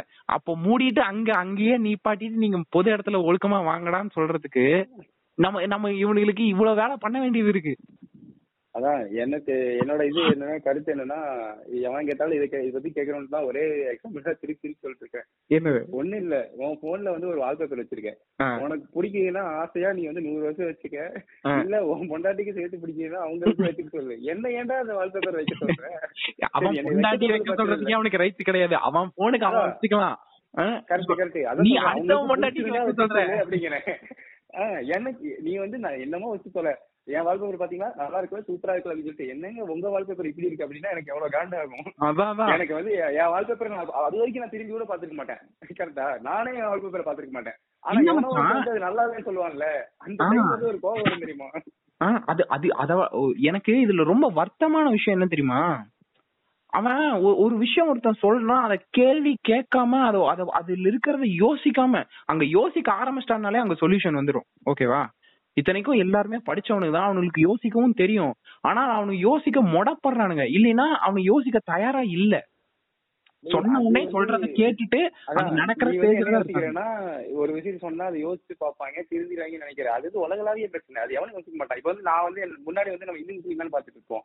இப்போ நிறைய இது பெரிய சர்வதேச படம் எல்லாம் பார்க்க நமக்கு என்ன தோணுதுன்னா, நம்ம ஊர்லதான் இந்த மாதிரி முற்றத்தனங்க இருக்கிறானுங்கன்னா, வெளியே போனா மேக்கப் போனா அவனு என்னன்னா கலர் வச்சு சண்டை போறானுங்க, வெள்ளை கருப்புன்னு. என்னன்னா இவ்வளவு நம்மள விட கேவலமா இருப்பானு போல.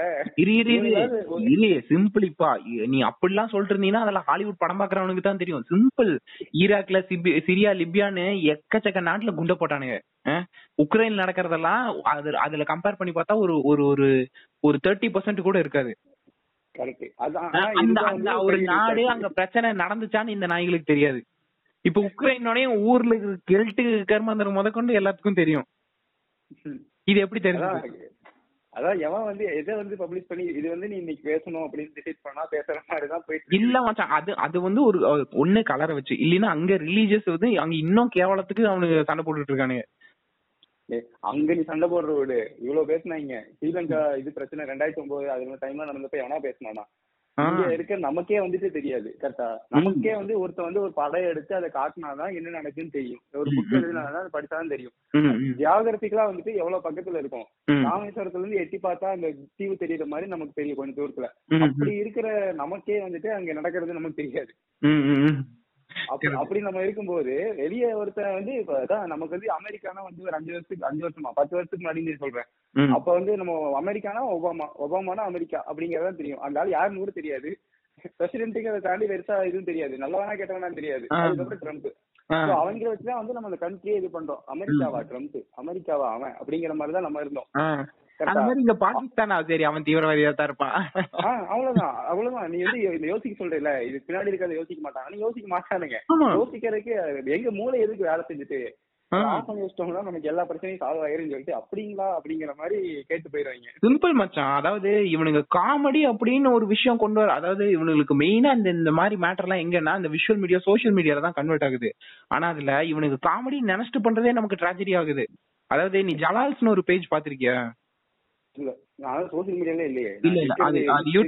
ஒரு ஃபன் இது. நீ ஃபாரின்ல, ஆஸ்திரேலியால தான் மெயினான் ஆஸ்திரேலியா அண்ட் ஒரு சில ஃபாரின் கண்ட்ரீஸ்ல, ஓகேவா, நார்மலா ஒருத்தன் போய் ஒரு பேக் தூக்கி போட்டு வந்தா அங்க ரியாக்ஷனே இருக்காது.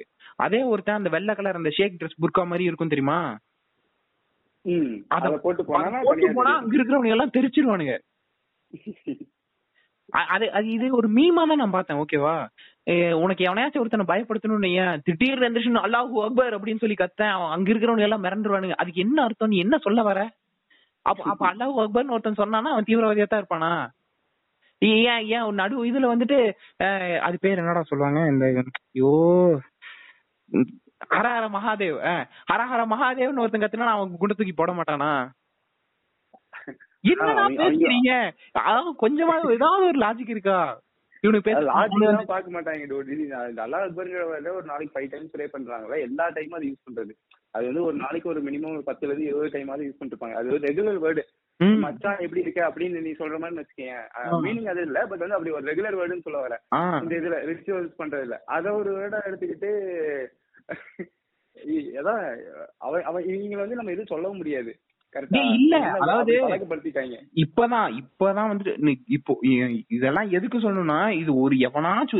நம்ம கேக்குறது ஒரு 8 பேர் 10 பேர் தான் கேட்க போறாங்கன்னு வை, அது வேற விஷயம்.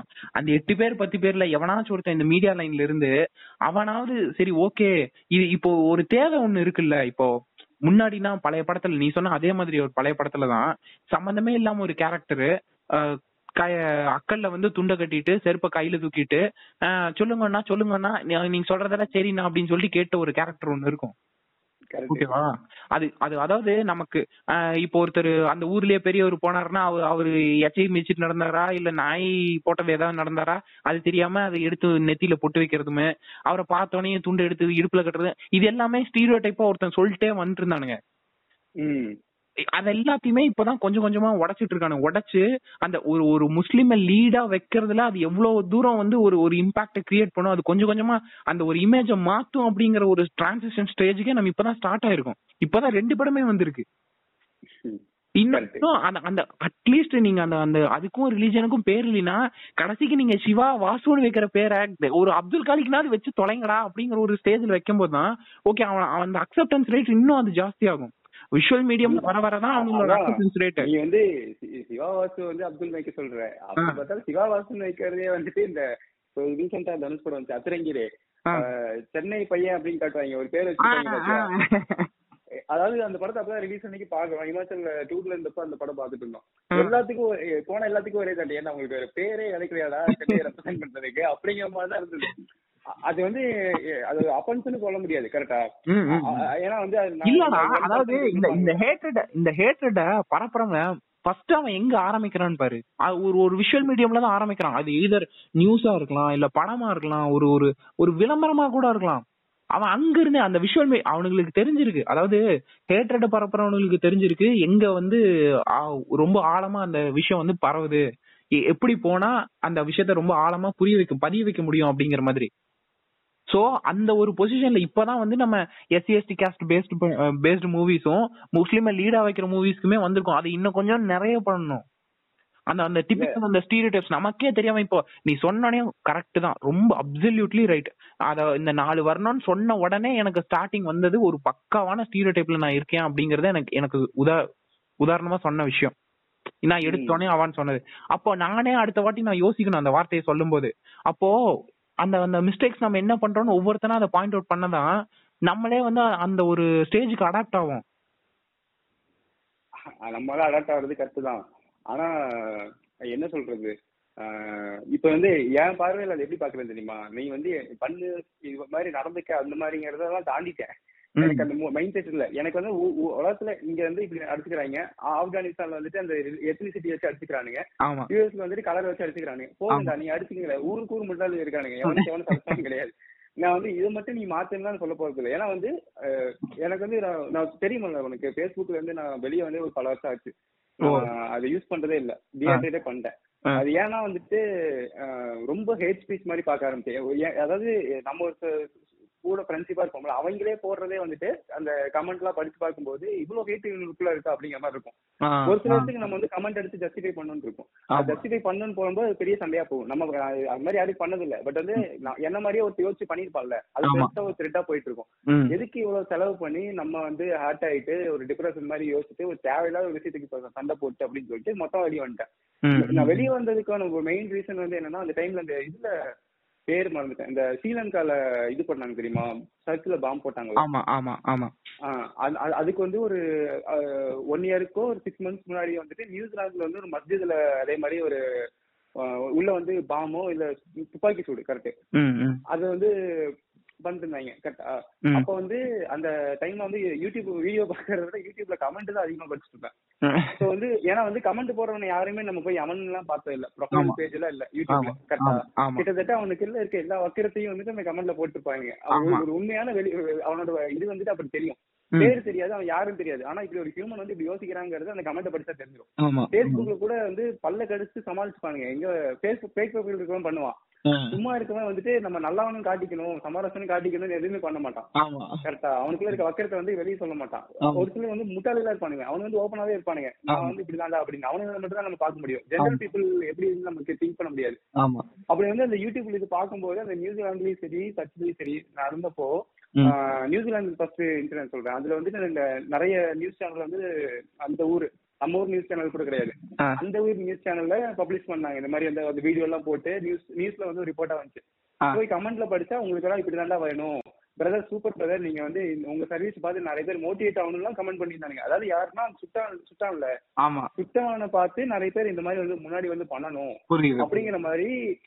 அதாவது இது எப்படின்னா ஒரு விஷயம் நடந்து ஒரு மூணு நாள் கழிச்சு எப்படி நடந்தது என்ன நடந்ததுன்னு சொல்லி போடுவாங்களா அந்த மாதிரி டைம் கூட கிடையாது. அன்னைக்கு தான் நடந்திருக்கு, பிரேக்கிங் நியூஸ் போடுறாங்க, போட்ட உடனேயே வந்த கமெண்ட் அது இமீடியட்டா அந்த ஒரு 1 or 2 hours வரும்ல அந்த மாதிரி கமெண்ட் பார்த்தோன்னா இவ்வளவு வெறியாடா உங்களுக்கு அப்படிங்கிற மாதிரி இருக்கும். இதே மாதிரி அந்த சீவன் இதுலயும் வந்துட்டு உங்களுக்கு அப்படிதான் வேணும், அதாவது உங்களுக்கு அப்படிதான் வேணும்னு சொல்றது எனக்கு எங்க வலிச்சதுன்னா போட்டது வந்து தமிழ் யூசர் நேம் இருக்காங்க, அவங்க வந்து சிலோன் காரணங்களாமா புரியுதா, தமிழ் ஈழம் பிரச்சனை எல்லாம் ஓகே. ஆனா வந்து அதுக்குன்னு அவங்க ஒரு சர்ச்சில பாம்பு எடுத்துட்டா பரவாயில்ல, நீங்க எப்படிதான்டா சாகணும் அப்படின்னு போறதுலாம் வந்து என்னடா ஹியூமானிட்டியை தாண்டி நீங்க எப்படி இருக்கீங்க அப்படிங்கிற மாதிரிதான் இருக்கு.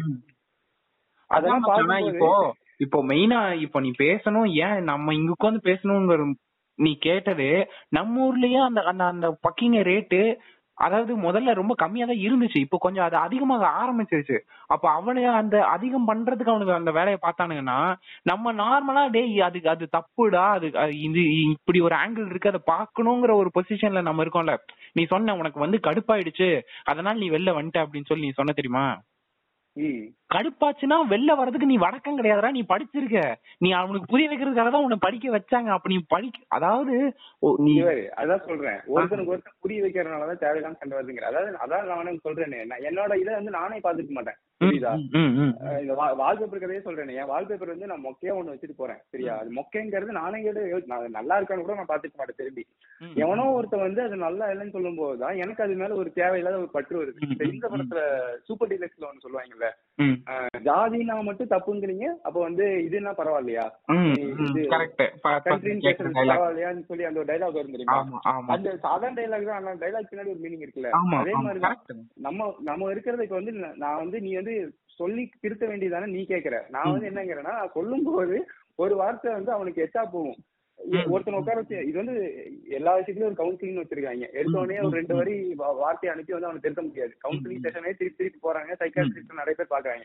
அப்படி இருக்க உலகத்துல நான் ஒரு 2 லைன் கமெண்ட்டை போட்டு அவனுக்கு திருத்தறது வந்து நடக்காத காரியம். ஆனா நடக்காத காரியம் நான் என்ன எதுக்காக சொன்னா, படிச்ச நீயே வந்து அப்ப உனக்கு ஒரு விஷயம் அதாவது நீயே இப்ப நியூட்ரலா இருக்கணும்னு நினைச்சா கூட டக்குன்னு அவனோட கமெண்ட் உன்னை வந்து ஒரு செகண்ட் வல்கரா தான் யோசிக்க வைக்கும். அதுக்கு மேல அந்த அந்த மனுஷன் வெறிங்கிறது வரும், அந்த வெறியை கண்ட்ரோல் பண்றது தான் வந்து நம்மளோட ஹியூமனிட்டி, அந்த சென்ஸ்ங்கிறது எல்லாமே. அந்த சென்ஸை நம்மளே சப்ரஸ் பண்ணவும் கூடாதுல்ல, பிகாஸ் நம்ம மாரல் அப்படின்னு ஒண்ணு இருக்கு, அந்த அதாவது நம்மளால போய் அங்க திருத்த முடியாது. ஆனா அதுக்காக வந்து நம்ம அந்த இடத்த நடந்தா அது என்னமோ நடந்துட்டு போகுது அப்படின்னு கண்டுக்காம போறதும் ஒரு விதம் ஆஃப் என்கரேஜிங் அந்த ஈவில்னஸ் தானே. இப்போ தட்டி கேட்கறதுக்கு ஆளே இல்ல அப்படிங்கிற ஒரு தென விட்டு வர என்ன பண்ணுவோம், பண்றது பெருசா பண்ண ஆரம்பிச்சிருவானுங்க. இது வந்து நீ சொல்றது வந்து ஒரு ஆங்கிள் ஒத்துக்கிற, பட் வந்து இது வந்து என்ன சொல்றதுன்னா வந்து இது வந்து ஒரு பேலன்ஸ் இல்லாத ஒண்ணு, இது வந்து ஒரு ப்ராப்பரான சொல்யூஷன் இல்ல. நம்ம 2 பேர் பேசுறது ஒரு கிரே ஏரியா கரெக்டா. ஆமா, இப்ப நீ சொல்றதும் கரெக்ட் நான் சொல்றதும் கரெக்ட். நீ வந்து என்ன சொல்றேன்னா தட்டி கேட்டாதானே அவனுக்கு புரியுங்கிற, நான் வந்து என்ன சொல்றேன்னா நான் பேச போனேன்னா அவன் எச்சா வந்து அதை பேசுக்குள்ளதான் திக்குவான் அப்படிங்கிற பண்ணு.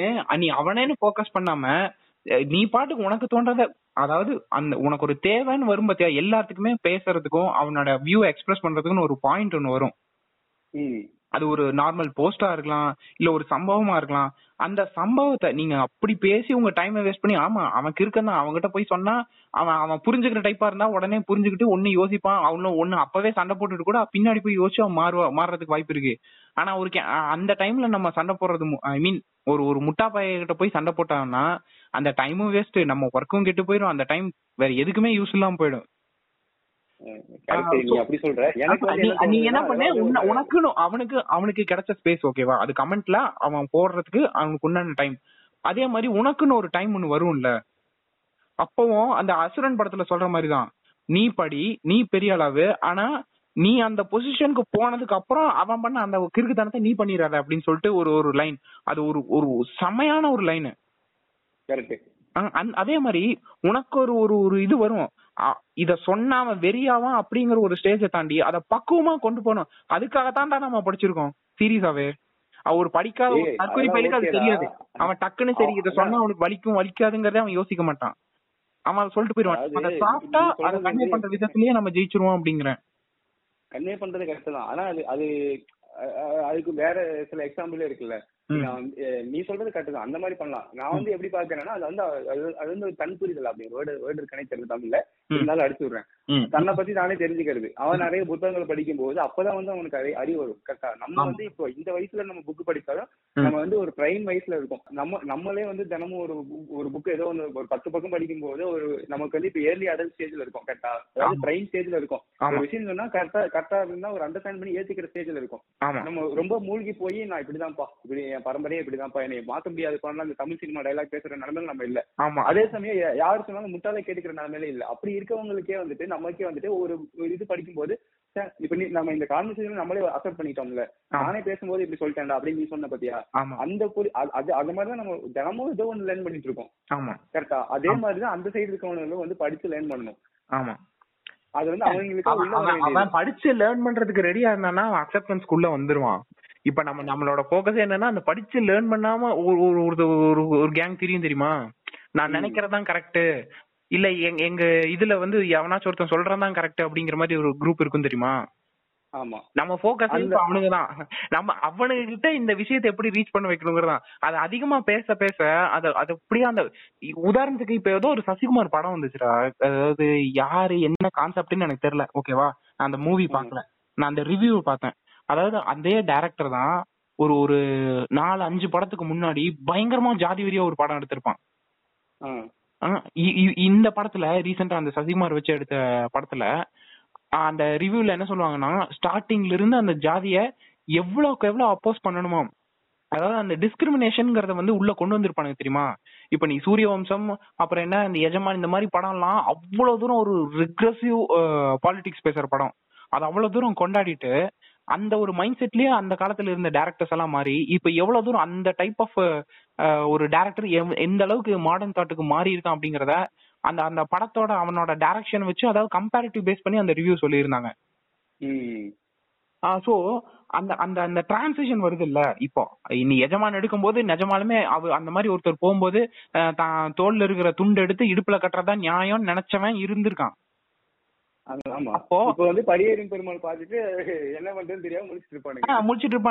அந்த டிரான்சிஷன் ஆகுறானு இல்ல, அதை பார்த்து ஓகே இதுதான் கரெக்ட் போல, அதை நம்ம தப்பா நினைச்சிட்டு இருக்கோம்னு அந்த அந்த ஒரு பொசிஷன்ல. It's not just for movies or anything that, என்ன சொல்றது எனக்கு வேற பீப் வேர்ட்ஸா தான் வருது, அந்த அந்த இதுவே கிடையாது, அந்த டேஷே கிடையாது ஓகேவா. எல்லா மீடியத்திலயுமே நீ ஒர்க் ஸ்பேஸ்ல இருக்கா, ஒர்க் ஸ்பேஸ்லயும் ஒருத்தன் வந்து சொல்லுவான் அவன் பாய், அவன் சொல்றதெல்லாம் கேட்டுட்டு இருக்காது அப்படிங்குவான். இல்லைன்னா அவன் அவன் வந்து கிறிஸ்டினுக்கு ஏதாவது அந்த மாதிரி ஏதாவது பேர் வச்சிருக்கானுங்களா, என்ன வச்சிருப்பாங்க இவனுங்களுக்கு எல்லாம் என்ன யோசிக்கிறதுக்கா, வக்கு பாவாடைங்க வானுங்க என்ன பைஜாமா அந்த மாதிரி தான் ஏதாவது ஒண்ணு சொல்லுவானுங்க.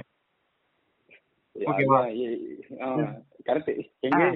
தெரிஞ்சிருக்காங்க அவங்க என்னமா இருந்துட்டு போறாங்க, எனக்கு தெரிஞ்சு ஓகேவா கரெக்ட்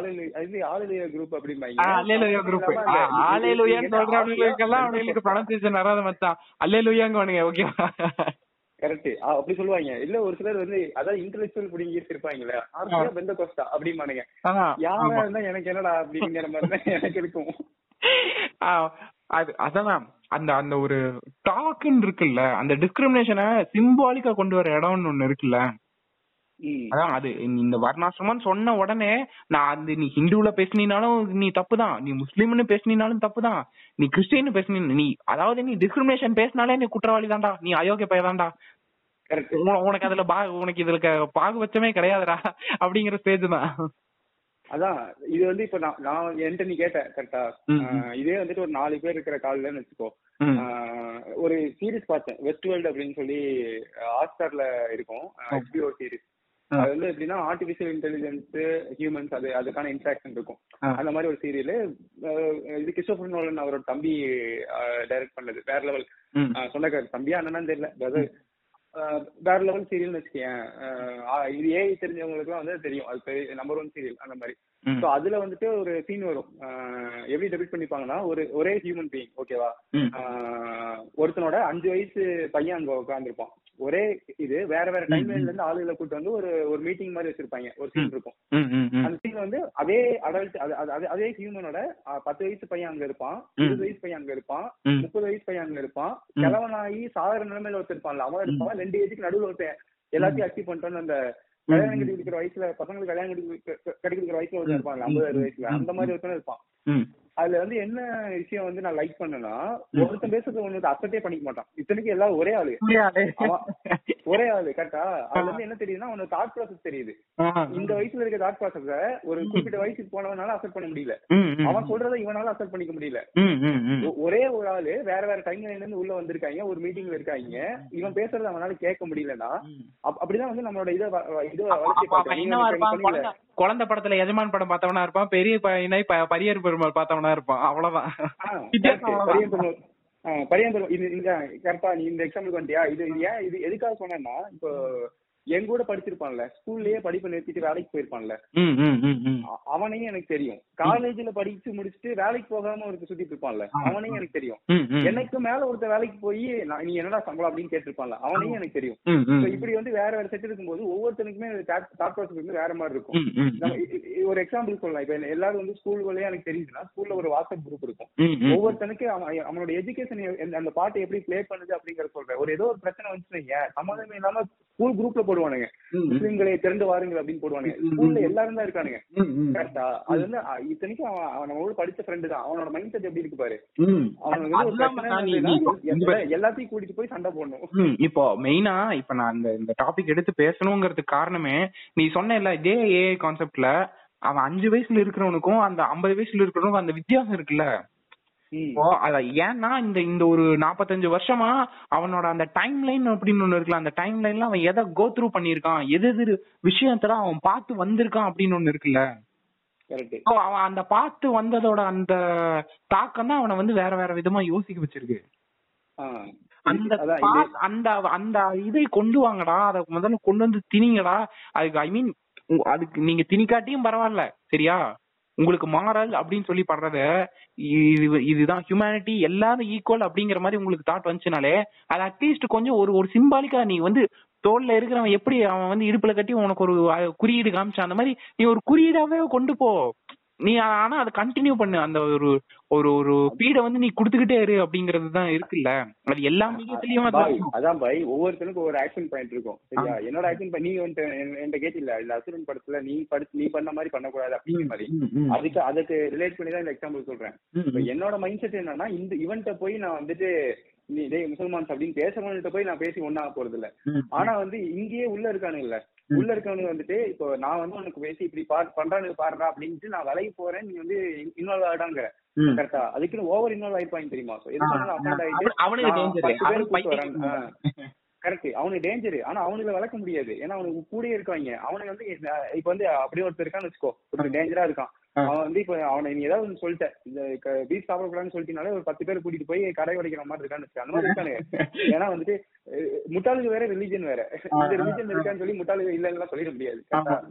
எல்லா இடத்துலயும் எல்லா பைத்தியக்காரனும் இருக்கானுங்க. அந்த பைத்தியக்காரனுல ஒரு சில பேர் நமக்கு சொந்தக்காரனுதான் இருப்பாங்க. அவனுக்கு நம்ம ஏதாவது ஒண்ணு பண்ணலாம், டேய் என்ன இந்த மாதிரிடா புரியுதா, அவன் வந்து அட்லீஸ்ட் கேட்கற நிலைமையிலேயாவது இருப்பானுங்க. புரியுதா? இப்ப நம்ம அடுத்த ஜென்ரேஷன் வராங்க, நம்ம அக்கா பசங்க அந்த மாதிரி எல்லாம் வரானுங்கன்னா அவனுக்கு வந்து இந்த வயசுல இருந்தே அப்படி இருப்பானுங்க.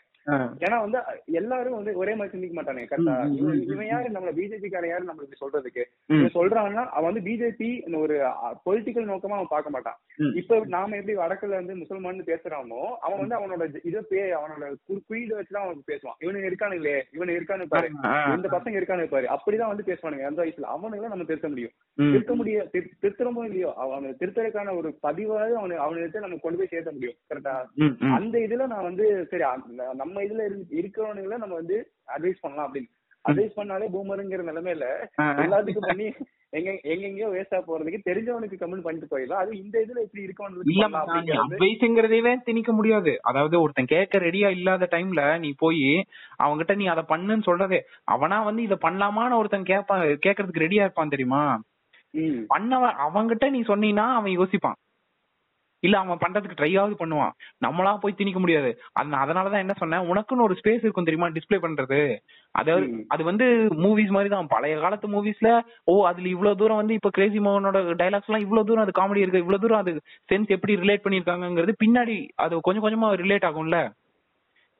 அந்த மாதிரி நம்ம நம்ம கிடைக்கிற ஸ்பேசஸ்ல நம்ம அந்த மாதிரி ஒரு நியூட்ரலான ஒரு தாட்ல இருக்கும். அது வந்து ஒரு ஒரு சொசைட்டிக்கே அது வந்து ஹெல்ப்ஃபுல் அப்படிங்கிற பட்சத்துல நம்ம அதை கொஞ்சம் கொஞ்சமா திணிச்சுட்டு இருக்கும்போது அது கொஞ்சம் அது எப்படியாச்சும் ஒரு நாள் அது வந்து இதுவாகும், ஒரு மரமா ஆகும். நீ ஆனா அந்த விதைய போட்டுட்டே இருக்கிறது தான் உன்னோட கடமை.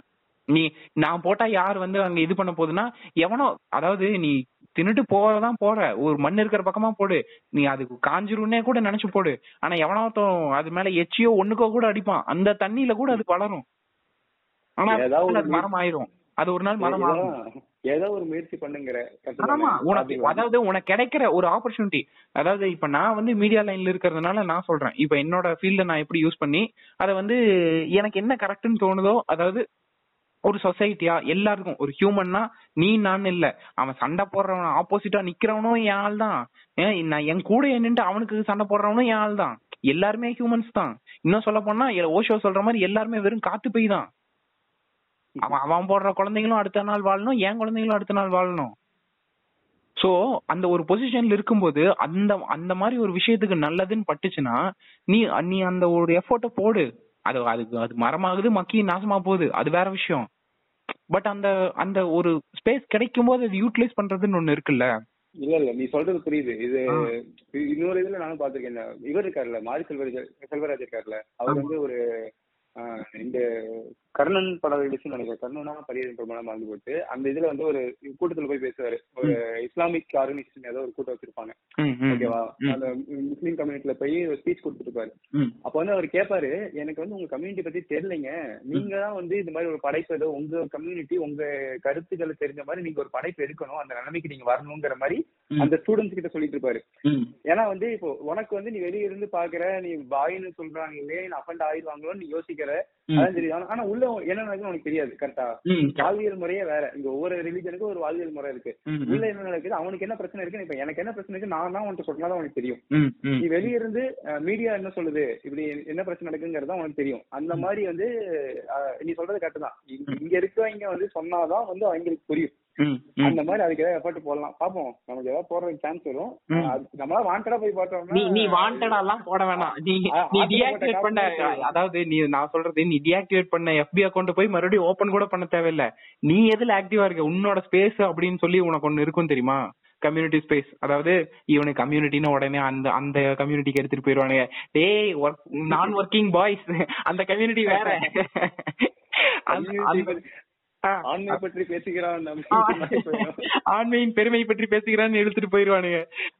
அதனால அந்த ஸ்பேசஸ்ல அந்த ஒரு இன்ஸ்டாகிராம் போஸ்ட்ல கூட உனக்கு அதாவது இர்ரிலவென்ட்டா போட வேணாம், ஓகேவா. அதுக்கு சம்பந்தமா உனக்கு தோணும் தெரியுமா, இந்த இடத்துல போட்டா கரெக்டா இருக்கும், அதாவது நீ மாரல்ஸ பேசுற அப்படின்னு சொல்லி ஒரு பாயிண்ட் உனக்கு யோசிப்ப தெரியுமா. அந்த ஒரு ரெஸ்பான்சிபிலிட்டியோட நீ வந்துட்டு அந்த ஸ்பேஸ யூட்டிலைஸ் பண்ண ஆரம்பி, சீரியஸா வந்து சேஞ்சஸ் வரும். அது அட்லீஸ்ட் உன்னை பார்த்து எவனாச்சும் ஒருத்தான் அதை ட்ரை பண்ணுவான், ஓகேவா. அதாவது ஒரு செயின் ரியாக்ஷன் தான் மச்சான்.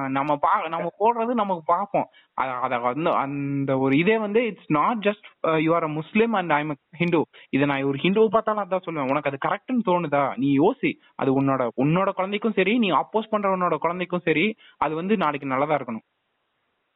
அப்படி ஒரு ஸ்டாண்டர்ட் இருந்துச்சுன்னா நீ கண்ணை மூடிட்டு அதுல உன்னோட ஸ்பேஸ வந்து நீ சொல்லு.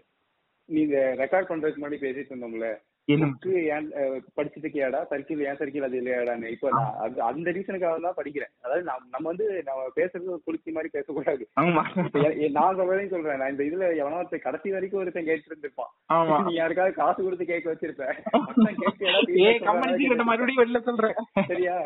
அப்படி இருக்கிறவங்க கூட யார் இவன் பேசுறான், இவன் யார் வெளியே புடிச்சு அப்படிங்கிற மாதிரி இருக்கும். அந்த தாக்கம் வந்து அவனுக்கு இருக்குது இல்லையா, எனக்கு இருக்கும். கரெக்டா? அப்ப நான் வந்து நிறைய படிச்சாதான் வந்து எனக்கு புரியும் என்ன நடக்குது என்னை சுத்தி அப்படின்னு. முதல் கட்டமா வந்து புத்தகம் வந்து எல்லாம் படிக்கணும்.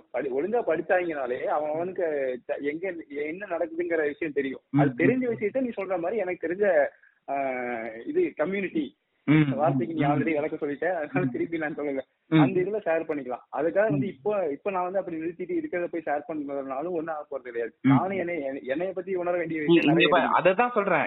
இந்த ஒரு தாட் தான் வேணாங்கிறேன். அதாவது என்னன்னா, நான் பண்றதுனால ஒன்னும் ஆக போறது இல்லைங்கிற நினைக்கவே வேணாம். உனக்கு அந்த இடத்துல பண்ண தோணுச்சா நீ பண்ணு. நானும் கத்துக்க வேண்டியது நிறைய இருக்கு, கத்துக்கிட்டு பண்ணணும் அப்படிங்கிறேன். புரியுதா? நான் வந்து பிளைண்டா போய் ஒருத்தன் ஒரு கருத்து சொன்னேன்னு வையேன். அதாவது இந்த இதுல ஒரு இது சொல்லுவாங்களே, நீ வந்து ஜாதியை பத்தி பேசுற, நீ வந்து அந்த பவர் பொசிஷன்ல இருந்து பேசுற, நான் வந்து கீழ இருந்து பேசுறேன்னு சொல்லி ஒருத்தன் சொல்லுவான்ல, எனக்குதான் அந்த வழி செய்யுங்கிற மாதிரி சொல்லுவாங்கல்ல. அந்த மாதிரி வந்துட்டு இப்ப பவர் பொசிஷன்ல இருந்து பேசுறது வந்து தப்பு நடத்துமா? இந்த டைலாக் கேட்டவனே எமோஷனலா நம்ம என்ன சொல்லுவோம், இப்படி பேசிட்டாங்க அதனால வந்து. ஆனா வந்து அந்த பொசிஷன்ல இருந்து நல்லது பண்ணணும்னு ஒருத்தர் நடப்பான் தெரியுமா? அவன் வந்து என்ன பண்ணணும்னா இன்னும் நிறைய தெரிஞ்சுக்கணும். இந்த அம்பேத்கர் சொன்ன மாதிரி தான் படிக்கணும். எவ்வளவு படிக்க முடியுதோ அவ்வளவு படிச்சாதான் வந்து படிச்சதை வச்சு நீங்களை சேர்க்க முடியும். இல்லைன்னா நம்ம ஊர்லதான் அதுக்கு வந்து இந்த சைக்காலஜி, இந்த சைக்காட்ரிஸ்ட் எல்லாம் ஒரு சிம்பிளா ஒரு சொல்லுவாங்க. அவங்க வந்து 3 ஸ்டேஜஸா சொல்லுவாங்க. அதை வந்து நான் இன்னும் சிம்பிளிஃபைடா சொல்றேன். அதாவது உன் குழந்தையும் சரி, உன் எதிரியோட குழந்தையும் சரி, அதுக்கு எந்த தப்பும் பண்ணியிருக்காது. அதுங்க இந்த உலகத்துல பீஸ்ஃபுல்லா ரொம்ப சந்தோஷமா வாழ்றதுக்கு ஒரு விஷயம் உனக்கு கரெக்டுன்னு படுதா, கண்ணை முடித்து அதை செய், அவ்வளவுதான், வேலை முடிஞ்சு. இதை தாண்டி நீ யோசிக்கிறதுக்கு ஒண்ணுமே இல்லைங்க. சரி குரு, அத பண்ணி இதை பண்ணுங்கறதான் கடைசி அரை மணி நேரமா பேசிட்டு இருக்கோம். எவ்வளோ பேசிட்டாலே எங்க புரிஞ்சிச்சுரா, விட்டு தொலைங்கடா அப்படிங்கிற மாதிரி போயிடுவாங்க. இதுவே 4 வாட்டி ரிப்பீட் பண்ணுவோம்னு நினைக்கிறேன். சரி, ஓகே என்பதை தாழ்மையுடன் கூறிக்கொண்டு இந்த பாட்காஸ்டை இங்கே இனிதா முடிச்சுக்கிறோம். நம்புறோம் ஏதாவது யூஸ்ஃபுல்லா பேசியிருப்போம். நாங்க நம்புறோம். சத்தியமா எனக்கு அந்த நம்பிக்கை இல்ல. நைட்டு 12 மணிக்கு எல்லாம் போன் பேசிருக்கேன். அதான் பேமெண்ட் அனுப்பியோடா மச்சான். 12:45 பாரியார் கைண்ட் இன்ஃபர்மேஷன். 12:45 கை கூட தெரியாம காலுக்கு வாடான்னு சொல்லி. சரி, ஓகே, ஃபைன். ஃபர்ஸ்ட் பாட்காஸ்டை முடிச்சுப்போம் இதோட. இவ்வளவு நேரம் எங்களை கேட்ட அனைத்து நல்லுள்ளங்களுக்கும் மிக்க நன்றி. இந்த கேஸ்ட போட்டு எங்களை ஊக்குவிக்க நினைச்சீங்கன்னா அப்படி ஒரு மெசேஜ வந்து எங்களுக்கு இன்ஸ்டாகிராம்ல வந்து போட்டு விட்டுருங்க. என்னோட இன்ஸ்டாகிராம் @1kv2ish. ஆர்ஜே சாயத், உங்களோட நீங்களே சொல்லுங்க. நான் அனானிமஸ் சொல்ல வந்தேன். ஆர்ஜே சாயத் பேரை சொல்லி போட்டாடா கொடுக்குறேன் போட்டேன். இந்த பேரை வச்சு நீங்க இன்ஸ்டாகிராம்ல தொலைவிக்கோங்க. ஒருத்தர் வருவாரு, அவர்கிட்ட போய் நீங்க என்ன வேணாலும் சொல்லலாம். மேலும் இந்த மாதிரி யாராவது நாங்க பேசணும்னு நினைச்சீங்கன்னாலும் வந்து மறக்காம மெசேஜ் போட்டு விடுங்க. ஒரு நல்ல யூஸ்ஃபுல்லான ஒரு டாபிக் எடுத்துட்டு பேசுவோம்னு சொல்லி நம்புவோம். அது எந்த அளவுக்கு யூஸ்ஃபுல்லா இருக்குங்கிறத நீங்க தான் முடிவு பண்ணோம். கிஷோரி, எவனாவது ஒருத்த பூமர் வந்துட்டு அவர் நல்லா பேசினாரு, அவர் அட்ரஸ் கொடுங்கன்னு கேட்பான். அப்படியேதான் கொடுத்துட்டு மச்சான், நல்ல வேலை முதல்ல சொல்லிட்டேன். இதை கேட்டுட்டு உன் அட்ரஸ் வரணும் இல்ல, ஃபர்ஸ்ட் என் அட்ரஸ்க்கு தான் வரணும். சார் உங்க ஃபேன் சார், உங்களை பாக்கணும் போல இருக்கேன், ஒரு அட்ரஸ் கொடுங்களா வந்து பாக்கலாம் அப்படின்ட்டு தான் வருவாங்க. ஃபர்ஸ்ட் சொந்தக்காரங்களே வரக்கூடாது, வேலி கட்டி போட்டுருந்தேன் அப்படிங்கிற மாதிரி இருக்கேன். அதையும் தாண்டி நீ அட்ரஸ் கொடுத்து வந்துட்டானேன்னு வருவான். வரட்டும் மச்சான், அவனுக்கிட்டயும் சொல்லுவோம். அப்புறம் என்ன பண்றது, ஏதாவது ஒரு ட்ரை பண்ணும்ல. நமக்கு நல்லதே தெரியுது, அவனுக்கும் அது நல்லதுதான். ஆனா அதை அவன் யோசிச்சான்னா போதும். அப்படி அவ்வளவுதான் நான் நினைக்கிறேன். அவனோட பிரியாரிட்டி வேற. அது நல்லதுன்னு உணரணும், கெட்டதுன்னு உணரணுங்கிறத அவன் பிரியாரிட்டி பண்ணியிருந்தானா அவனுக்கு தெரியும். அவனுக்கு வந்து அது சின்ன விஷயம். இந்த காலையில வாங்குறது அந்த காலையில அப்படியே ஒப்பிச்சுட்டு போயிடுறது. சரி, இதுக்கு மேல லென்த்தா போச்சுன்னா நம்மளை கேட்டவா தெரிஞ்சுட்டு வரீங்க. நம்ம ஆல்ரெடி கன்க்ளூஷன் சொல்லி 10 நிமிஷம் ஆச்சு. சரி, நம்ம பாட்காஸ்ட முடிச்சுப்போம். இதுவரை எங்களோட நினைந்த அனைத்து நல்ல உள்ளவங்களுக்கும் மிக்க மிக்க நன்றி. மீண்டும் ஒரு கேஸ்ட தூக்கிட்டு வரோம். அப்போ போடுவோம். இப்ப இந்த போடுற கேஸ்ட இங்கே இப்ப நிறைவுபடுத்திக்கிறோம். நன்றி நெஞ்சங்களே.